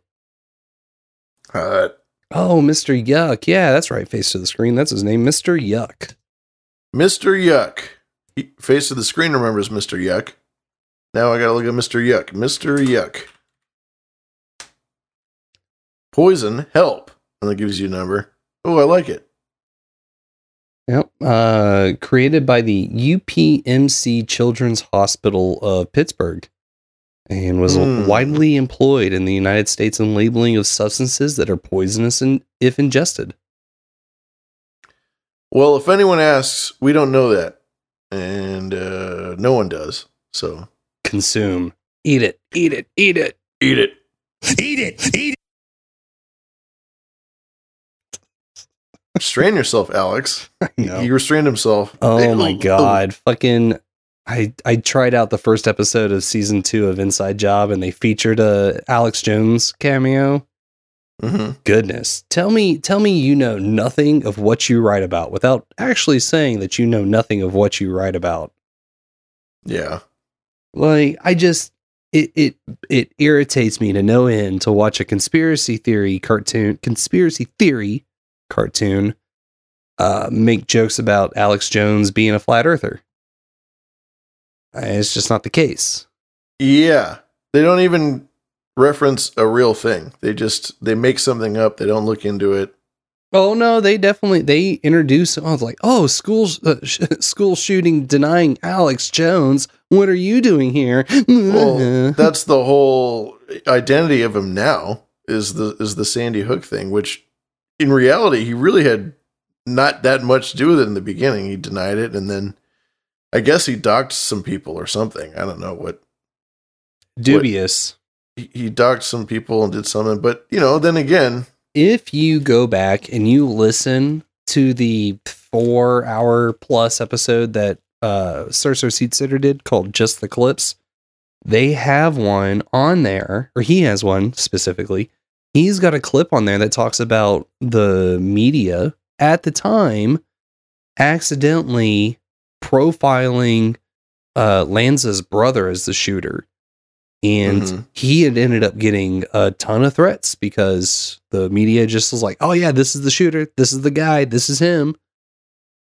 Where's their one billion dollars in fucking reparations that they got to pay? When, I when thought they- it was they- a re- the re- oh, sorry, go ahead. Oh no, it's just they they doxed uh, and uh, it was a blatant display of um immoral media practices. Yeah, because the media do, the exact thing that they blame him for doing, the media does every day casually without thinking. They dox people. They, I mean, look at what they did to Rittenhouse. Uh, it, it's just, it's a whole. Well, I mean, he The did, he did abounds. He did murder three black people in cold blood. Three people of color who who were just minding their own business. Right. Uh, yeah. Well, I thought that the real cake on top was that Ro- the actor, whoever played Robbie Parker, was there for the, all these trials and all this stuff. Because the the whole like the big smoking gun of that whole uh, Sandy Hook thing was the Robbie Parker laughing. You had a you had you know a guy who was obviously like a, a crisis actor or something. He stepped in and he got into character and he was kind of like cracking jokes. And then they're like, "Okay, we're going live," and he kind of gets into character and he starts crying. And it, it's it's everywhere. I mean, it's it's very easy to find. So that alone raises a lot of suspicion. But then there was other stuff on top of it. We won't get into it right now. I mean, that's I- that's the same dude that's sitting there rubbing his hands together and licking his lips when they're reading out the um the charge or not the charges, but the What They put uh, him front and center. They did that on purpose to Yeah. fuck with us. They made him the central guy of this whole trial. You really did this guy wrong. And it was it was them laughing in the face of all of us, you know. We're in charge, motherfuckers. Look at to me. Yeah. Anyway, uh yeah, they don't know what the fuck they're talking about. It's great. It's it's some weird fan fiction that they develop so that they don't actually have to use their because there's everybody's so smart, you know. They're so much smarter than everyone else. Uh, and They don't even need to learn. Cotton Gin had it. The damages. So when they're reading out the damages to Alex Jones, Robbie's in the courthouse or in the courtroom, and he he rubs his hands together and licks his lips when they're reading off the the financial numbers. It it could be a show art, honestly. No, totally. we should we should absolutely make that show art. That's That's how justice tastes. Oh yeah. that's justice for you in this country. Dun dun dun dun dun. dun. Bump. Face of the screen says, you know, Ben Franklin had the printing press. That was his thing. He was a, he was a printer, and that was his weapon, and he was able to get that his wealth and his notoriety for for having a printing press, for making his own paper, making his own pamphlets, pressing others, his friends, and that uh, I, that's what the internet is now. The printing press is taken over by these people, but the internet is the new printing press. And we are using it as a weapon. So there you go. Yeah, some of my favorite memes are the 30 30,000 year old death cult can't beat memes. That sort of Mhm. stuff. I love it. I think I got a meme of that in the bottom of the show notes somewhere. Yeah, there it is. I got it right here. I'll uh, post it in the show notes. or I'll post it in the chat, I mean. Like I've got a a meme here that I put in my stack and I've lost. But man, does it say it all. Thanks, Alex. Oh, trillion dollar propaganda machine. Little cute little dashing up Mhm. against a, a crab. A hermit crab. Oh, that's good. Uh, I did want to also shout out Make Heroism because he did up a, some banner art for us to post on the socials, and I had forgotten to include it on last week's producer credits. Mm. A banner? Yeah, features uh both of our profile pictures from No Agenda Social. Indeed, indeed. Says behind the schemes and the Scaly Show is live. Mm-hmm. We got that in the show notes. There's some other art I think Bruin in the back, but he hasn't released it yet. Mm, I'm excited. I'm not sure what's happening, but I like it. Indeed. Uh, but if you want to help produce public radio, all you got to do is go over to badradio.live and uh, turn this show into what you want it to be. Do it. Do it. Be part of the revolution. Do it. Um, there's a uh, there's an OBDM ISO. Be a part of the magic. That would be pretty good to find a be a part of the revolution. Find that. Oh. Uh, let's check in on the scream mills. You ready for this one? Yes, indeed. Face to the screen schemers. Yo. Uh, this scream goes out to my brother, who on the phone earlier uh, was telling me about he had lost his uh, pet lizard that he'd had for like 20 years, and like I had mentioned, you know, my dog's like 15 years old, and he's about to go, and he got really offended and act, he's like, how long have you had that dog? I was like, well, 14, 15 years, man. And, uh, I mean, I understand like the lizard, it sucks to lose your pet, man, but like the dog actually like crawls in your lap and, you know, he's been a good buddy for a long time. And, uh, you know, the, my brother called me a bitch on the phone, you know, I was just trying to be rational, but he called me a bitch and then acted like it was my fault for getting pissed off about being called a bitch and told me I wasn't making any sense, you know, so I've had a couple of drinks since then. I'm kind of chilled out about it, but I this scream goes out to my brother Bill. Damn caller. Yeah. Fucking bastard. Uh, anyway, I shouldn't have said that. He's still, but, but, uh, you know, enjoy your schemes, guys, because they're all around every day. Keep on grinding. Have a good night. Always grinding color. That was a real. That's what the screen mail line is for in a large way. You know, if you're having some troubles, maybe you're a little. uh Maybe you're just a little. You're having a rough week. Well, then you can call in. You can scream it out. We'll. We'd love to hear from you. We'd love to hear what's on your mind. And uh you know, I think you're on the right there. No one should be calling you names for being the voice of reason in the given situation.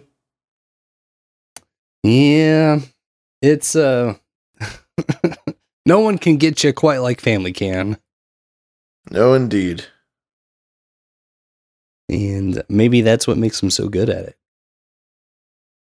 Um, but it's I don't know. It's I can understand the you you have this sort of stable creature that you're taking care of for 20 years or 15 years in the case of uh, face of the screen's dog like either way it's just you know all of it kind of kind of blows um uh, but it is that's just the way it goes Losing a pet is always hard, especially if you've had it for a long time. But a dog is a friend. Mm-hmm. A lizard just wants to eat grubs and use you for warmth. yeah i mean Doesn't even know who you are a lot of the time. I mean, not saying that lizards aren't cute, and you know, I'd have one or whatever, but in you know it's for for um you know i'm not necessarily trying to insert myself into anything but at the same point somebody calls me a bitch let's go yeah, you know, when someone calls you a bitch, it's uh, the conversation's over. mm-hmm. I may not know my flowers, but I know a bitch when I see one. that was your brother. We got that clip live. We are actually listening. Yeah. um yes so if you ever want to get some catharticism out or experience some catharticism call us up 612-263-7999 That's right. Get your cathartic release. 612 263 7999. And I suppose that brings us into actually, you know what? I'm gonna hold off, off just for a couple of minutes here on my main topic for tonight because I promised some Japan What clips. And uh, I have been working with Matt uh, PM Bigelow, MatthewPMBigelow.com. I've been working with him and uh, getting his podcasting, uh, his podcast, Japan What, mm, podcasting 2.0 compliant. And he did it, and it worked. Yeah, nice. And we got a really nice shout out that um, I have three clips here uh, from his most recent episode. Um, and I, the reason I want to highlight these is because I, it's it's very reassuring and comforting to hear somebody that understands and gets it and wants to play along. Uh, it's just it's it's cathartic. Uh, so here's the first part of I believe this was episode seventy five. the fine folks at a no agenda adjacent podcast called Behind the Schemes. And that's SCH3 M3S, you know, like the leet speak, the hacker code uh, behind the schemes. I've been reaching out and um, we I've been on their podcast before and they're good guys. They're great guys and they're they have like this um they're they're savvy for the the new infrastructure that's being implemented um, for uh, people making audio products and creators, whatever you want to call them, uh, podcasters. Um, to avoid the whole um, algorithm YouTube big tech thing, uh, it's kind of like a, it's a little bit like Linux, where if you figure it out, you're some sort of genius. And I try to figure it out, but I'm also not a genius. So I'm kind of like a meth head that begins taking apart a bicycle and then just leaves all of the parts um, around his tent in some sort of um, tent city that everybody associated five years ago with California, but now is just everywhere you look on um, Instagram. tent city. Um, we, we used to have more of them in Japan, but the average Japanese homeless person is not a meth head and is like 65 years old. So um, I don't think they're, they're worried about all that. But, anyways, um, I've been getting into the the podcasting um, 2.0 infrastructure and um, very very fascinating. Um, the new products that are coming out, the new um, applications, the new extensions, um, really are for the end user and to connect the end user to the creator or the podcast or whatever you want to call it. I don't like the word creator very much. Uh, you know, whatever. It's, it, it's 2023. Maybe words change over time, Mr. Bigelow. Okay, they do. Changing words is violence, okay? Unless we're the ones changing the words. Yeah. And Then, then, it's righteous. and just, okay? Now we're just being good people. Mm-hmm. We're good stewards of the planet. Hi, I'm Steward. And I'm democracy. And together, We're totally gay for each other. we're totally fucking in charge. Make dear. Um, and he he does. Uh, he and I don't have the whole thing clip, but he did have a lot of really uh nice things to say about the actual interaction and using of the nude podcast apps. Um, he kind of focuses on the main uh like main three CurioCaster, Fountain, Podverse. Um, and we'll uh, get into the second clip here. I've been trying to transfer over my podcast um, from one app to the new apps, the the podcasting 2.0 apps, and this is a value for value scheme. And what makes this a value for value is that you can give uh, Bitcoin donations or satoshis or Sats. You can stack Sats as you pod. Um, I've been using the Podverse app and the Fountain app. I got both of them. Um, and I connected the podcast, my podcast, the Japan Web Podcast, this podcast, Japan Web Podcast, MatthewPMBigelow.com, um, into the infrastructure here and uh, got some sat streaming. Um, the guys at Behind the Schemes were kind enough to make a, a donation or a boost to boostagram. Still not sure how to check if like um, text was involved or some sort of audio thing, or you just you just get a boostagram. I'm not exactly sure the um, in the ins and out of ins and outs of all of that yet. and I'm gonna have to reach back out uh, with some more tips and tricks because I don't actually know where Alby will show you the boosts as they come through, um, but I'm sure it's Uh. somewhere, and uh, I'll probably end up clarifying with him that the V for V is it's not just the the streaming satoshis, it's the sharing artwork, clips, so on and so forth. It's the no. It's the no advertiser. Yeah, Uh, the participation. Yeah, model. Yeah. Um, and this uh, this last clip here will round us out. Uh, I, I recommend making the change because the apps look sweet, they look great, and it's um, one of those uh, tech innovations that circumvents big tech in the way that you don't have to. You don't have to fall in line with like the um, the I need to get more followers on Twitter or I need to mm, hack the algorithm on YouTube to go viral or something like that. It's not like this weird scheme. There's no. It's not like this weird behind the schemes. Um, it's not like this weird mind fuck where you're just Uh-huh, constantly wondering it. Why one Mhm. thing goes crazy and why one thing doesn't go crazy. But if you're interested in in all of that and and and just want a solid user experience without a bunch of noise associated with it, uh, algorithmic noise from the woke big tech idiots that continually meddle with our lives in ways we don't know through wireless streaming that comes into our phones and tries to psychographically manipulate all of us. This kills that, which is great. Mm, preach it. I love it. Uh, that was like it. that was so good to hear. Um, yeah, I He's, he's got a, he's articulate about it in a way that's that I think captures it very well. Yep. And he's got a background working in learning models, machine learning models. Um, Ooh. So he's got a, I think, a finer understanding of just how psychologically manipulative YouTube, Twitter, Facebook, etc.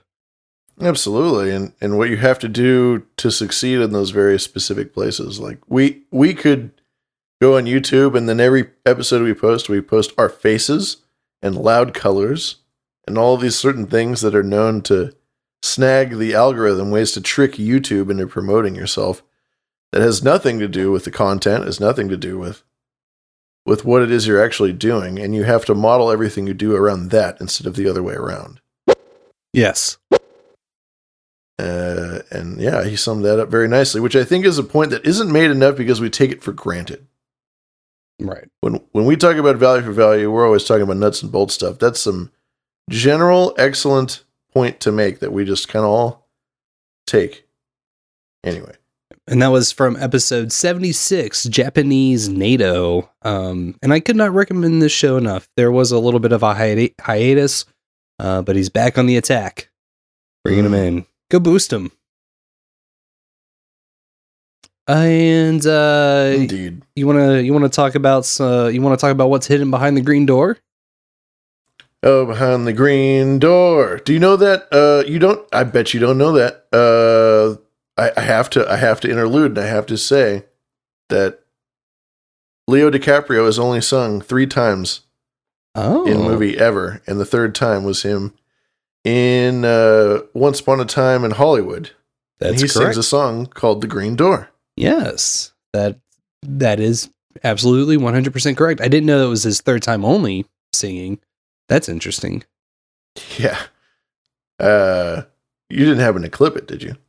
I so I've got the Jim Lowe version. I've got uh I've got a version by the Cramps, but I do not have the Leo one. I could probably find that real quick though. I got it. I got it. I'm posting in the chat right now. Yeah, let's uh let's let's start it out.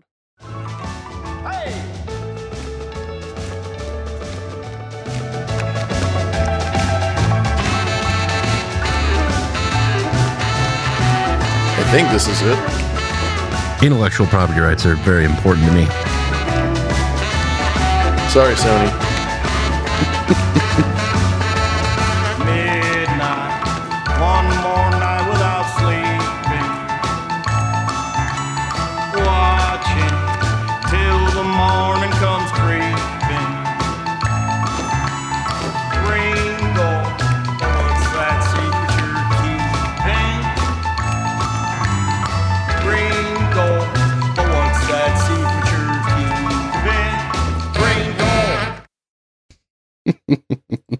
door. Uh, Funny. It's the chorus in the movie. That's that's like an extended cut that isn't even in the film. I'm pretty sure. So sorry about that. No, you're good. You are totally fine. That we'll uh we'll touch on that here in a second. Now, my understanding of the Green Door uh came around in a little bit of a different fashion. I had seen that movie, um, but I guess I was not as familiar with the song, uh, nor knew sort of the mythos behind it. But as it goes, was, I was just shit posting on spook.social uh, one fine evening, and I was um, I forget exactly what I was complaining about. It was one of the new services I had signed up for. It's incessant email notifications anytime somebody uh, posts in the chat. It's pretty annoying. Um, and uh, you know, someone someone was commenting on things that I could look into to alleviate the problems. It was fine. IRC came up, and uh, I invited said individual to come hang out in the green room Um, because IRC has by far been the most pleasurable experience with a quote unquote social media platform uh, that I've ever experienced, and it's not even social media.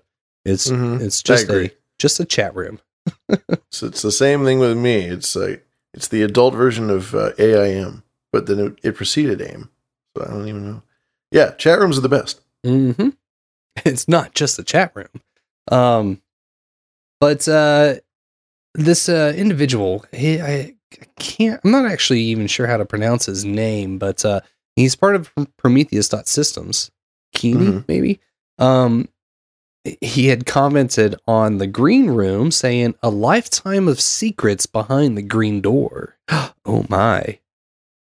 A lifetime of secrets behind the green door. And when you Google it, that phrase specifically, it actually comes up with this crazy U.S. Air Force patch. That Hmm, I'm looking at it. Spooky. it is very spooky. It's circular with a uh, green inner uh, sort of outline circle, featuring a figure clad in like a green cloak. Maybe it's hard to say, really. Green Um, cloak. It looks like he's he's wearing like a big wizard's hat. He's got big glowing red eyes in a dagger. and a dagger pointing down as if he's about to stab down into something. Behind him, when I first saw it, I thought it was a Mothman Hmm. I can see the eyes. The uh now if you look behind him, you'll actually see sort of a, a world map. And in the uh, North American continent, there is a giant red arrow that points up somewhere. ah, I don't know, maybe Nevada. It's pointing to the the Rocky Mountains, the Yeah. the southern portion of the Rocky Mountains. I would say. like Utah, Nevada, maybe not New Mexico. No, I would say yeah, Utah, Nevada. And it's a it's a cool patch. Um there's not really a ton of information out there. Oh, that and I- a Star of Ishtar at the top right. Did you catch that? Oh, I thought maybe that was uh Oh yeah, it is a star. Holy shit. I didn't even catch that. Oh, you've got a star in the east, by the way. It's on the right. Right. So it's a it's a star of Ishtar in the east. Hmm. Yeah, the only um every uh and just uh, one further detail, the uh, a lifetime of silence behind thee is all in white and then of course green doors and uh, a green um A green thread. text, yes. And there's two words, green door. Uh, that patch is available on eBay if you want to buy it. Pick yourself up a copy today. Um, Might.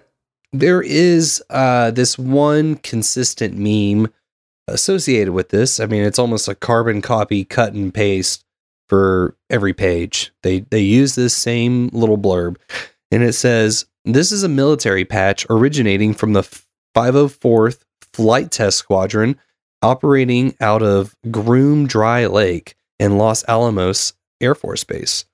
Okay.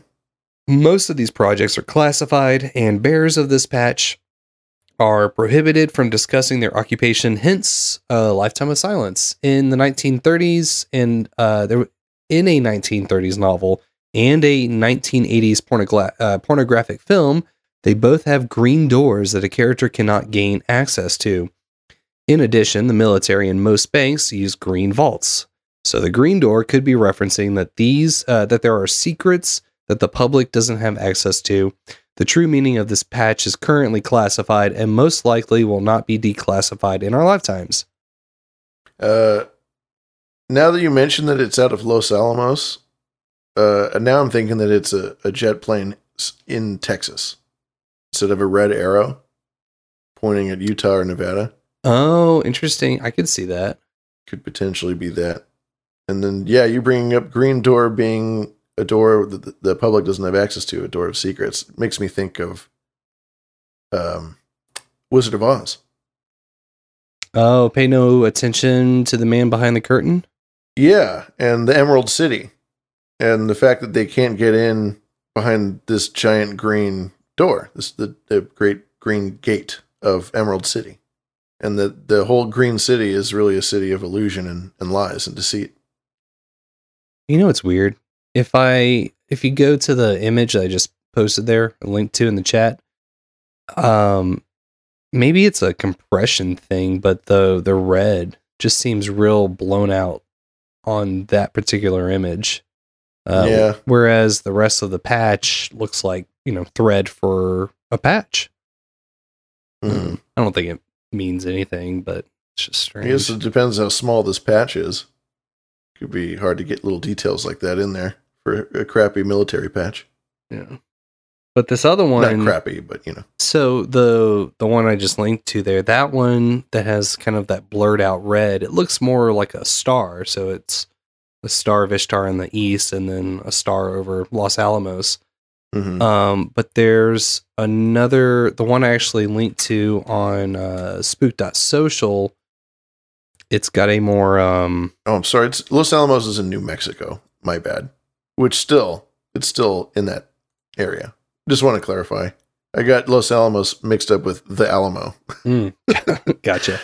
Uh, but the other one, it looks more like an arrow.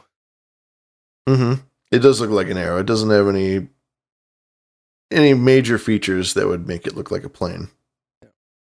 So, I mean, in this, the, the definition that I, or the descriptor that I just read, that's posted on so many different blogs. They're just copying and pasting from each one. I don't know if this is even a real patch. You know, this could just be some fun uh, pasta. Who knows?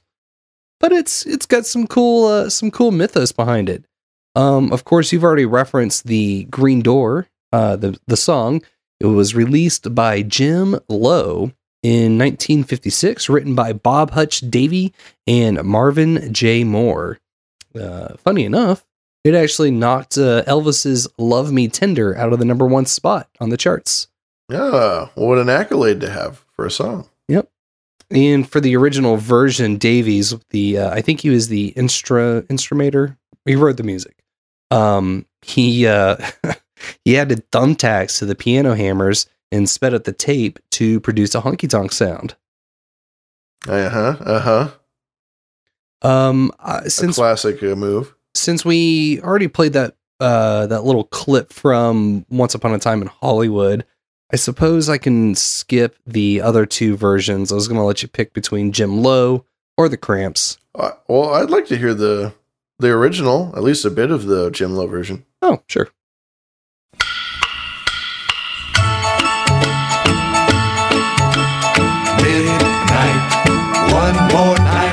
Sleeping. Watching till the morning comes creeping. Green door, what's that secret you're keeping? There's an old piano and they play it hot behind the green door. Don't know what they're doing, but they laugh a lot behind the green door. Wish they let me in so I could find out what's behind the green door. Not once tried to tell them I'd been there. That's a cool little honky tonk sounding track. No, for the time, for, this was written in '56. That's a pretty rock and rolling tune for '56. I gotta say, This will get them hips gyrating. damn, Elvis was what, like 18 at the time? I mean, yeah, that's nice. Now this and song, the lyrics are spooky, dude.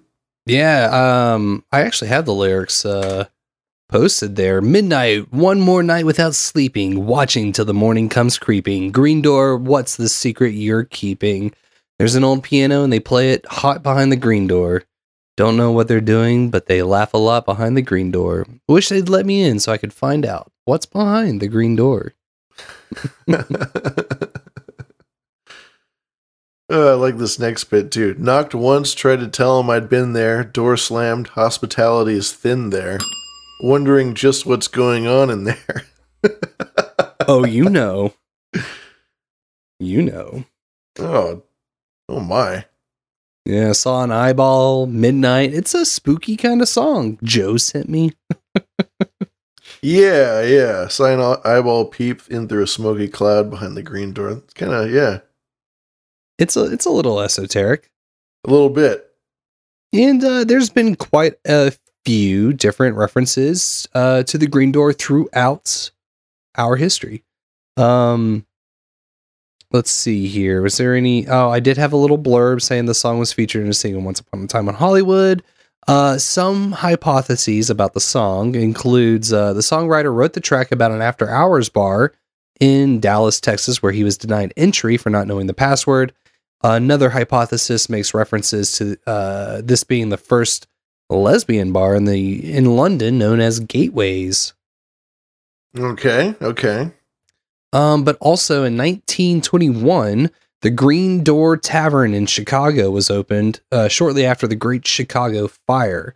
Um, this was a popular spot during Prohibition, and um, the meme is that the green do- door to the bar came to symbolize speakeasies for the time. Hmm. Okay, And okay. Fun fact: uh, it just it happened to be a synchronicity that I grabbed the shot glass for tonight. That was from the 42nd Street tour because during that contract, I actually went to this bar in Chicago. Really? Mm-hmm. I got some. Uh, I got some posters. Uh, excuse me, not posters. Pictures in uh, in the show notes. Uh, Yep, and they have a flyer there posted at the bar in 1872. Immediately following the Great Chicago Fire of 1871, James McColl built this two-story balloon-frame wooden structure with a detached cottage in the rear. Engineer McColl rented the front of the building to Mr. Lawrence P. some FK maybe, who ran it as a grocery store with living quarters in the rear cottage. Following the fire, Chicago passed a fire code ordinance prohibiting construction of wooden commercial buildings in the central business districts. 678 uh, North Orleans is one of those few remaining frame structures built prior to this fire ordinance. The racking or leaning of the building occurred shortly after the building settled and has been that way for over 100 years. If you actually look in the photos of the bar, you can see I, I've got one where of the beam and it's kicked to the side a little bit. mm, okay, okay. Looking Um, at it. During Prohibition, a quote, green door on a restaurant indicated the presence of a speakeasy. Today, the Green Door's hidden speakeasy still exists and is one of the few authentic speakeasies in the city. Um, so yeah, it's a real spot. Hmm. You can go check it out. First of all, you took all this back then when you were there. Mm-hmm. That's awesome, and you had all of this to. You had all of this in your archives. That's, really cool. That's true.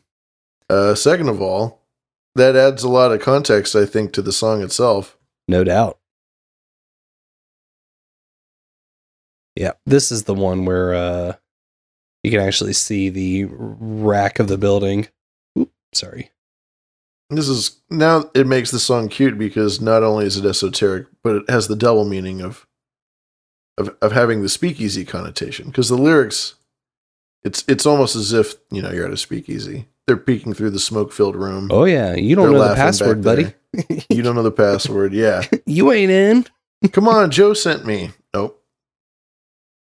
Nice try, buddy. Interesting. This looks Um, like a nice tavern too. I was looking at the location of it. It is just north of the loop, or you could say it's kind of on the edge of the loop, uh, heading towards the Magnificent Mile and the theater district of Chicago, which is just immediately north of downtown area. I think I think we ended up walking to this one. You can walk it, assuming it isn't uh, negative twenty out there. We would have been staying at the Hard Rock in downtown. Okay. Um, Hard Rock Hotel. I think we walked there. We probably would have walked, knowing knowing the times. Yeah, you know who, who wants to take a cab when you can just walk. No doubt. Absolutely. Ugh. I, I got so many steps in on tour. I'm just I'll walk bet. everywhere. and then charging around backstage. Well, Mhm. maybe not, depending on what you're doing. Mm, later years, spot up, front of house Yeah. electrician, running the Yeah, you- console. You're not uh you're not like moving set pieces and doing all that shit. Right. Yeah. Um, Uh, I miss Chicago. You make me miss Chicago. well, should I uh should I divert your attention with a little porn? Oh, that's the per- that always diverts my attention. Easy. Let me uh let me play you a trailer. Uncut, unedited, unraw raw. This is uh long and uncut. uh it's about to get a little uh a little hot in here.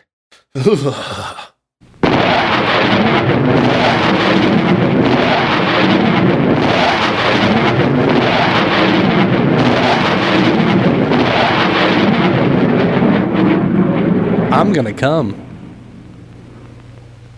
1972, Gloria Saunders, wealthy San Francisco socialite, was kidnapped.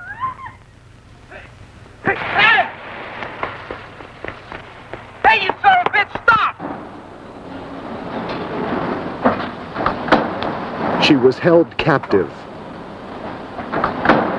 And behind the infamous green door She was made to perform the most bizarre sexual experiment ever conceived in the twisted mind of man.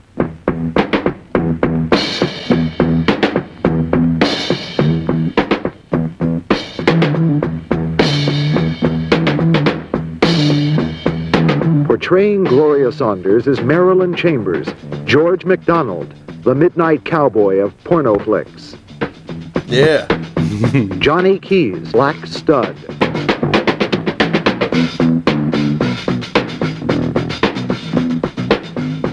Toad Attell, the female elf.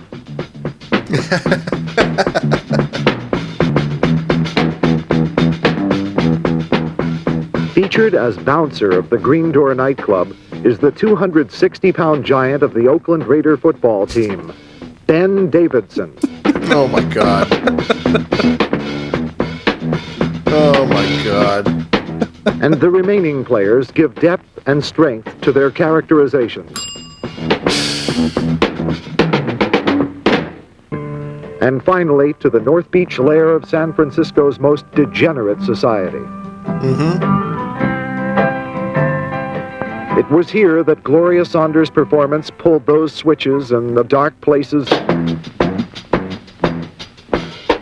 As Arthur Knight of the Saturday Review sums up, behind the green door, it is sex as ritual, sex as fantasy, sex as it could be only in the movies. Don't miss Behind the Green Door. Oh man, are you sold Sex or is a what? ritual. I Yeah, know. I, fuck yeah, I'm sold. God damn.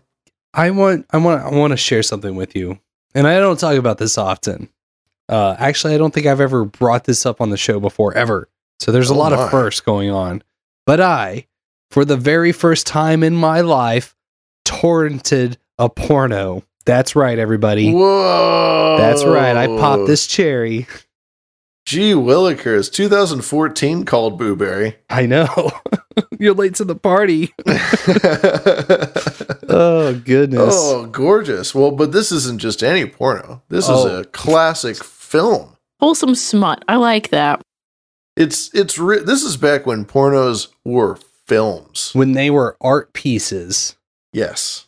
I uh I didn't actually oh I didn't think to put the actual screenshot of one of the stills from the movie into the show notes. I will dig that up for you momentarily. Um yeah, this uh I watched it last night and it's uh it's a 70s porno film. You don't say. Um, here's uh, let me. Uh, man, oh, I should just. Where to begin with this with this marvel? I'm gonna begin with the intro clip to the orgy. Ladies and gentlemen, you are about to witness the ravishment of a woman who has been abducted. A woman whose initial fear and anxiety has mellowed into curious expectation. Although at first, her reactions may lead you to believe that she is being tortured, quite the contrary is true. For no harm will come to those being ravished. In the morning, she will be set free, unaware of anything except that she has been loved as never before. Perhaps you'll recognize one of your friends in the role of victim. Remember, you are sworn to observe silence. If you break this rule, you will be dealt with severely. So, with the knowledge that you are powerless to stop the performance, just relax and enjoy yourself to the fullest extent. Are you ready? Orgy's Fuck on. yeah. Fucking way ready. Uh, I went back and found those images. Uh, it's a very artsy fartsy film. Uh, I, don't, I don't know. I don't know how much into the details you want to get. Well, that's a, that's a loaded question, if I may say so myself. it's uh you know it's it's all about this woman that gets kidnapped and she's like you know she gets um basically brainwashed by another lady of the organization and she gives her a very sensual massage and is talking to her in dulcet loving tones kind of love bombing as it goes and they pull her out on stage and she gets pleasured by multiple female partners and then and then are you ready for this Mm-hmm. the stud makes his entrance and like this is the second time we see the green door open the first time is when uh what was her name marilyn Ba-ba-ba-ba-ba-doo. marilyn chambers uh the first time the green door opened was to bring her out on stage now the stud makes his entrance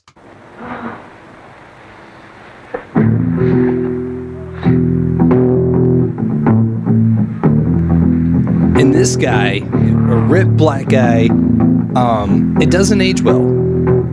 I can tell you that because you don't say. He's got tribal paint on, and uh, what's a ch- uh, like riding chaps, the assless kind, and no underwear. So his big big black dong just boom right there, spotlight. This is extremely San Francisco, by the way. This whole thing is set in San Francisco. This is the most San Francisco thing I've ever heard. And black guy being painted, assless chaps coming in to, Well, to this- bang the two little white chicks. this is the first full length hardcore film, supposedly, that featured uh, an interracial scene. Oh my. This movie is trailblazing, bro. That's also very San Francisco. It- they had Raider. There's a, there's an ex Raider in there. Oh, it's so nice. Um, my tribalism has been triggered, Booberry. Mhm. I knew you were going to be into this. What's not to love? It's porno. It's Bay Area. It's fucking. You made this for me. this, this is it. Um, now Classic the film. The lead, uh, Marilyn Chambers, has zero lines of dialogue in the movie. Uh, features the first interracial scene. Um, this, along with Deep Throat and Blue Movie by Andy Warhol, helped launch the golden age of porn or porn chic. Nah, lots of bush. Um, of course. It was shot on a $60,000 budget and garnered $1 million after release. Oh my goodness. I know. Uh, it's got it- this is one of the first widely distributed porno films in the United States. This is this film walked so that Deep Throat could run. Oh, dude, it's uh, it ended up pulling about fifty million after all the VHS sales. That's nuts. Made on a budget of 60k. Hmm. Dummy. Oh, dude. But who and- made all that money? Not the actors. well, so um, I'll I'll read this straight from IMDb. After appearing nude uh, in the mainstream film Together, uh, her first lead role, Marilyn Chambers moved from West Point to San Fran, where she held several jobs that included topless model and bottomless dancers. topless model and bottomless dancers. And then Hmm. she she figured, what if I had a job where I was both topless and bottomless at the same time? Stand by for a second. And Topless and bottomless. and a new era was born. Nudepodcastapps.com. new, nudepodcastapps.com. San Francisco is always at the epicenter of smut. You, you gotta love it. Um, Chambers sought work in theater and dance groups in San Fran to no avail. In 72, she saw an advertisement in the San Francisco Chronicle for a casting call for what was billed as a quote major motion picture. She rushed to the audition only to find it was for a pornographic film, which was to be called Behind the Green Door. She was about to leave when producers Artie and Jim Mitchell noticed her resemblance to Cybill Shepherd. I'm not sure who that is exactly. Um, anyways, they invited her upstairs. Uh, they told her the film's plot. She was highly dubious about taking the role, uh, especially in a pornographic pornographic film, fe- fearing it might ruin her chances at breaking it into the mainstream. But she was turned on by the fantasy of the story and decided to take a chance under the condition that she receives a hefty salary and a percent of the film's gross. Yeah, yeah, that's what I wanted to hear. She also insisted uh, insisted that each actor get tested for VD. Uh, the Mitchell brothers balked at her request of the percentage. The Mitchell brothers. Yeah. The Mitchell brothers did this, didn't they? The Um, Mitchell brothers uh, strip club was one of the biggest strip clubs in San Francisco for decades. Uh, they, I wonder if they got a lot of their funding from this. They definitely did. Now that now that you're saying it. Anyway, please continue. Um, Uh, they finally relented, realizing the film needed a wholesome blonde actress. They paid her $25,000 and 1% of earnings, which brought her to 2000 to 2500 per month in 74, making her the highest paid porn actress in the country at the time. Yeah, no doubt. She Yeah. got a percentage. Yeah, baby, that's how you do it. That's how you do it. Uh, she's also she was the symbol of the Ivory Snow soap. Um, so, Yes, that's Bully Steve just said that in the chat. uh, Procter and Gamble was not happy to find out that one of their uh, former faces of the company was getting uh, money shots in theaters nationwide. Yeah, well, you know. You Procter and Gamble, I mean, with a name like that, what do you expect?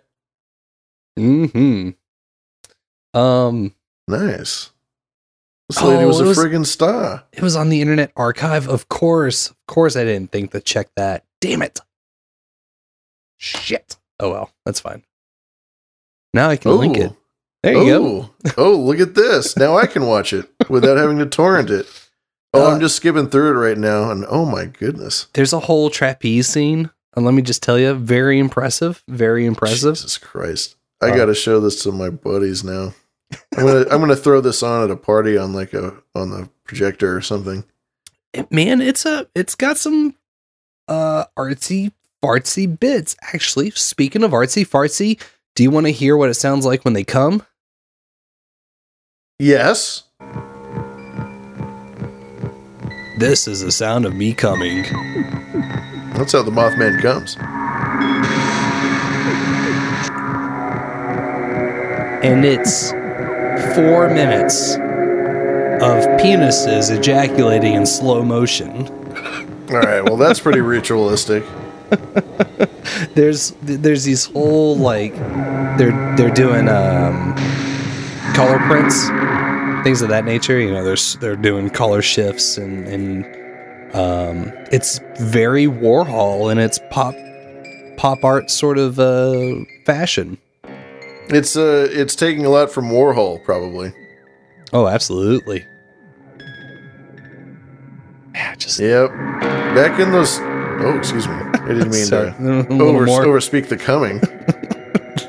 they just keep coming. They keep coming.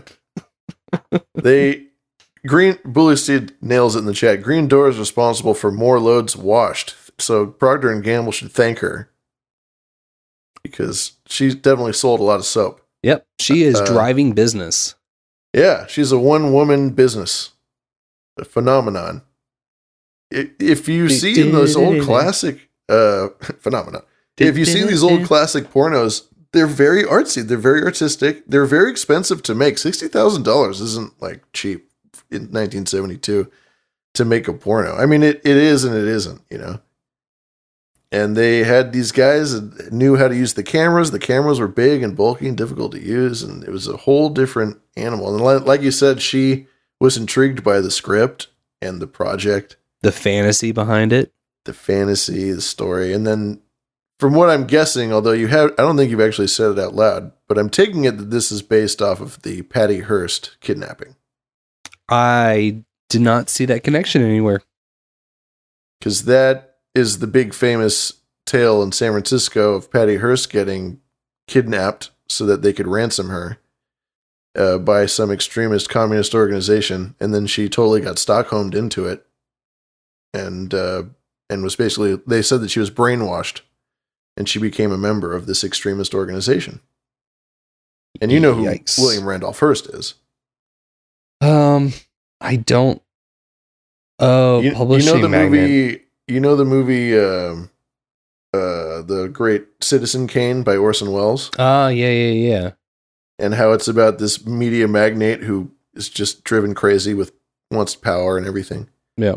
it's that's based off of william randolph hearst he was a san francisco media magnate and um he was at one point so powerful a force in media that he was able to basically trick the American government into going war with Spain uh, in the Philippines. He's partially responsible for us going. I think I think that's what it was. It was Some we went to war with Spain over somebody, and I think it was the Philippines. He sensational, according to the Book of Knowledge, sensationalized Spanish atrocities in Cuba while calling for war in 1898 against Spain. Uh, Yeah. His historians, however, reject his subsequent claims to have started the war with Spain as overtly exaggerant. Yeah, maybe. Eh, I mean, the the media industrial complex does what it does, but yeah. Well, they he got- was the guy, though. They got a business to run. yeah. As far as the West Coast is concerned, between him and the LA Times, they basically were the news. And the LA Times was rife with uh, eugenicists.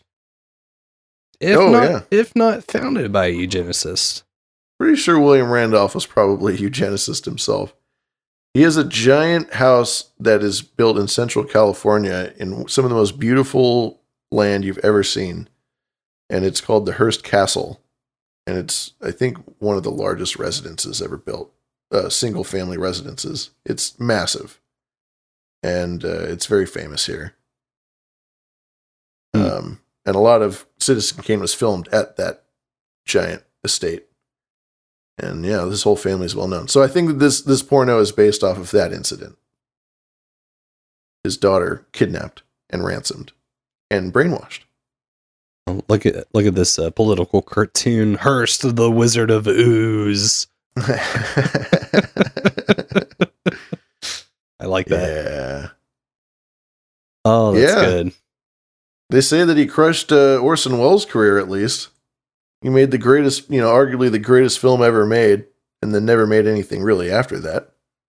And he blamed uh, Orson Welles blamed Hearst for that in part. Uh, was there a smear campaign or? Oh yeah, massive smear campaign against this guy. I mean, Hearst took a personal, personal uh, relish in trying to ruin his career. I see private browsing is also recommending a drunk history on Patty Hearst. Oh, that might be uh, Oh, fun to check out in a post show. that would be cool to check out. Yeah, Yeah, well, uh, uh, he'll have to remember to help me cue it up. Um, Indeed. how are we doing on time here? Because I I did have two other. Uh, hmm. Well, let me. Um, that's really all I have on the actual uh behind the green door the the porno film. Um, there's a.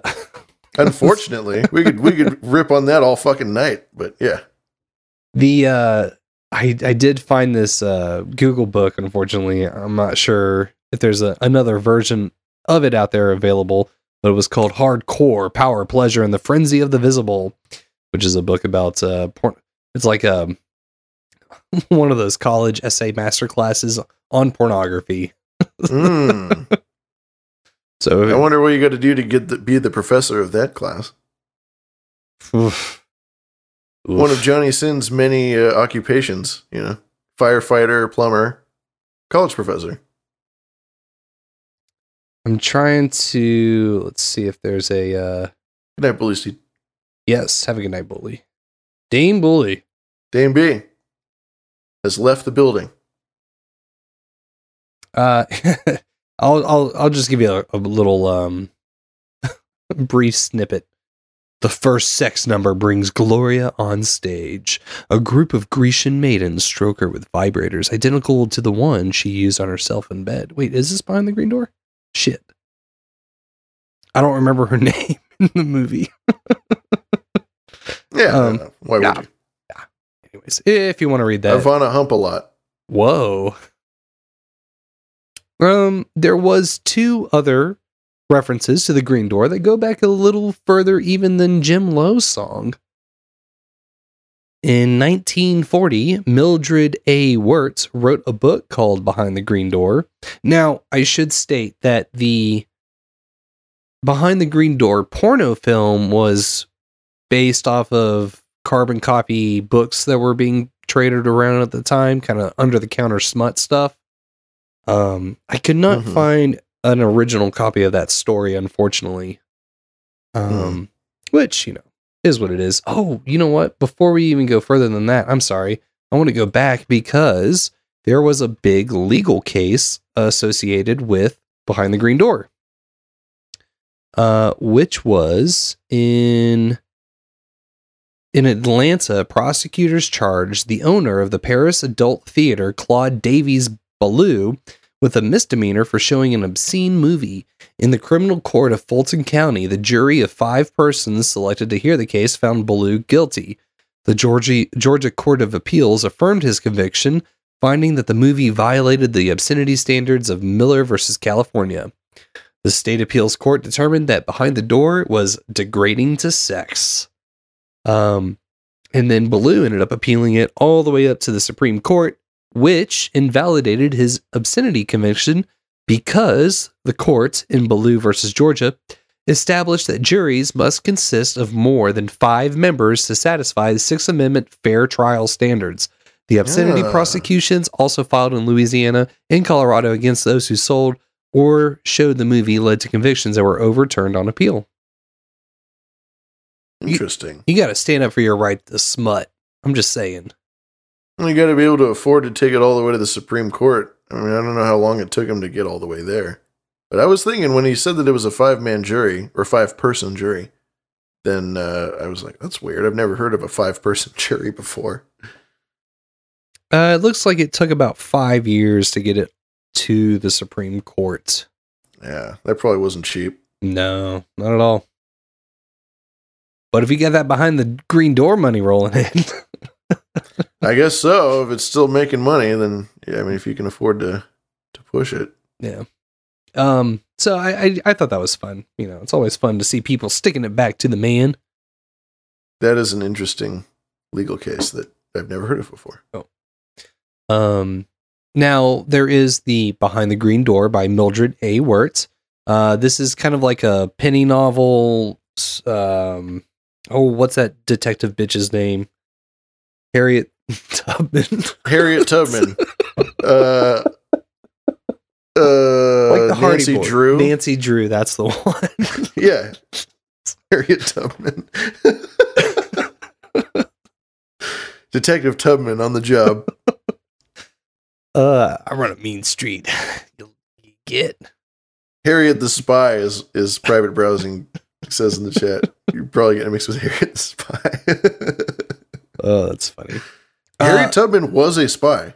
So, I know that's what's funny about it. yeah, yeah. This is all very full circle. It's very legal and very cool what we're saying right now.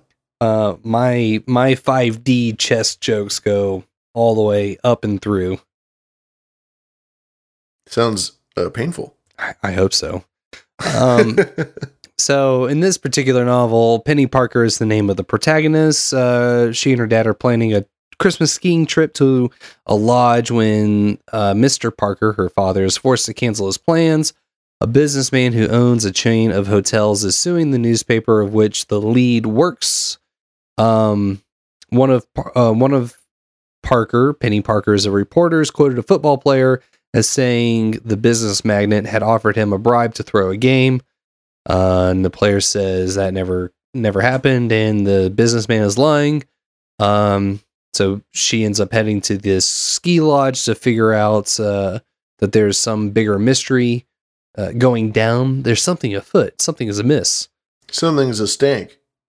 Uh, Maxwell, the businessman, shows up and seems to be in a sort of dealings with Ralph Fergus, another hotel man who owns the Fergus Hotel, a rival establishment to the Downing Lodge where Penny is staying. It looks like Fergus and Maxwell is trying to run Miss Downey out of business, but why? Penny discovers that Fergus's hotel has a mysterious green room where only those with an invitation can go. Uh, she's sure has something to do with the shady business going on. And then a woman she met on the flight up to Pine Top uh, suddenly acquires new mink coats. Says that she could get one for Penny too at a cheap price. Isn't long before she figures out the connections, all the mysteries, and the scoops a reporter for from another newspaper in the process. So that whole there's something mysterious goes all the way back to 1940, which predates the song of 1956. Mm-hmm, mm-hmm. 16 years, which is not, I mean, that's not a, like a trifle amount of time. No, not at all.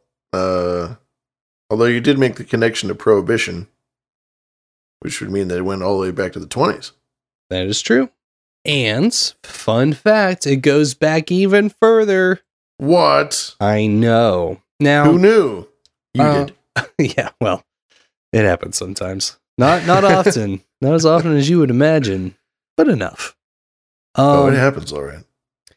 I found out that I, I believe the, the earliest reference to the Green Door comes from one writer, O. Henry. And he has a short story called The Green Door. Hmm. An Irishman makes sense. Now, this thing is just under seven pages. Uh, it's fairly short. I do have a PDF of the full thing linked in the show notes if you want to check it out. Um, I was going to offer it up as a cold read. Uh, we are we're doing okay on time. I mean, it's I, I, it's your call if you want to go through it or not, or I can sum it up for you quickly. I, I mean, maybe like a quick excerpt and then a summary. How about that? Um, let's see, quick expert or excerpt. Um, give me don't just something that mentions the green door if there's anything that pops out. trying to remember what page it was. Ah, here we go. The young adventurer stopped at the corner to think. Then he went across the street, walked further, and returned across the street to the first side. Now he again walked past the black man. Again he received a piece of paper. Ten steps away, he looked at it. There were the same words that had appeared on the first page the green door. Three or four other pieces of paper were lying in the street where they had been dropped. He looked at them. Every one had the doctor's name on it. Two times now, Adventure had asked Rudolf to follow. He was ready. So what Hmm. happens in this is uh there's a man that's passing out business cards, you know, of local businesses and whatnot. And um our protagonist, our adventurer, pays no mind to it um until one day he just gets he gets the call. You know what the call is. The call to adventure? Mm-hmm. So he goes up and takes takes a takes a card from the man, and it says the green door. And he takes that as a sign and is like, well, you know, I'm I, I forget exactly how he ends up in this building, but he goes inside and in there he sees that there's this green door. So he goes down the hallway to the door and opens it, and inside he finds a jobless, starving woman who has just recently collapsed from starvation. And he's like, "Oh my god!" They're like, "Oh, you, you got to get something to eat." Oh, oh goodness, let me help you. So he uh, ends up cooking up something for her, and you know she's down and out. Uh, it's tough times in the turn of the century. It's tough keeping down a job, and um, they end up forming this like sort of bond, this friendship. And uh, she ends up asking him like, "Oh, what what brought you here?" He's like, "It was the green door. It was this card that was given to me." And um, he ends up circling back to the to the guy that he got the card from originally, and he asks him about it. He's like, "Oh yeah, that's a show at a local theater down the way called the Green Door. You just missed it." So the Green Door in this scenario represents this call to adventure where you never know what you're going to find on the other side. Hmm. I see. Uh, it's a short little read. You know, it's it's definitely worth uh, checking it out. It's pretty much damn near there at the bottom of the show notes, uh, right before all of our opener and intermission closer clips, etc. Hmm. Nice. Good find. Yeah, you like that? I do. Hmm. I uh, I think that this green door covered a lot of ground with it. It's an interesting motif to, to keep in mind because I feel like you see a green door often. Hmm? I think isn't there a green door in uh, in the Hobbit and in the Lord of the Rings? Isn't Bilbo's house have a giant green door? Yep, big round green door that uh, Gandalf knocks on. I mean, maybe it's a little bit of over analyzation, perhaps, but still. Well, something to keep no, I mean mind. the call of adventure is at the door. is that the green door? Yep.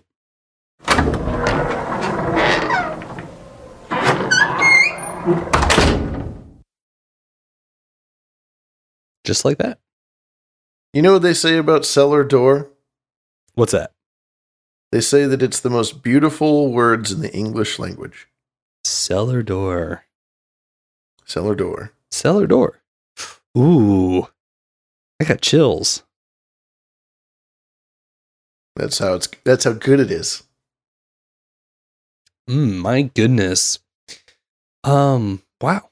Yeah, that's uh that's that's all I got there. Um I ain't got no more clips unless you want to hear more come.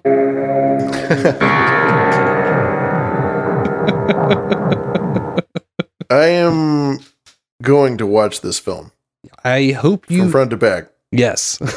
I want a four page essay, double spaced, MLA format. There are going to be some dirty pages, but I'll get them to you.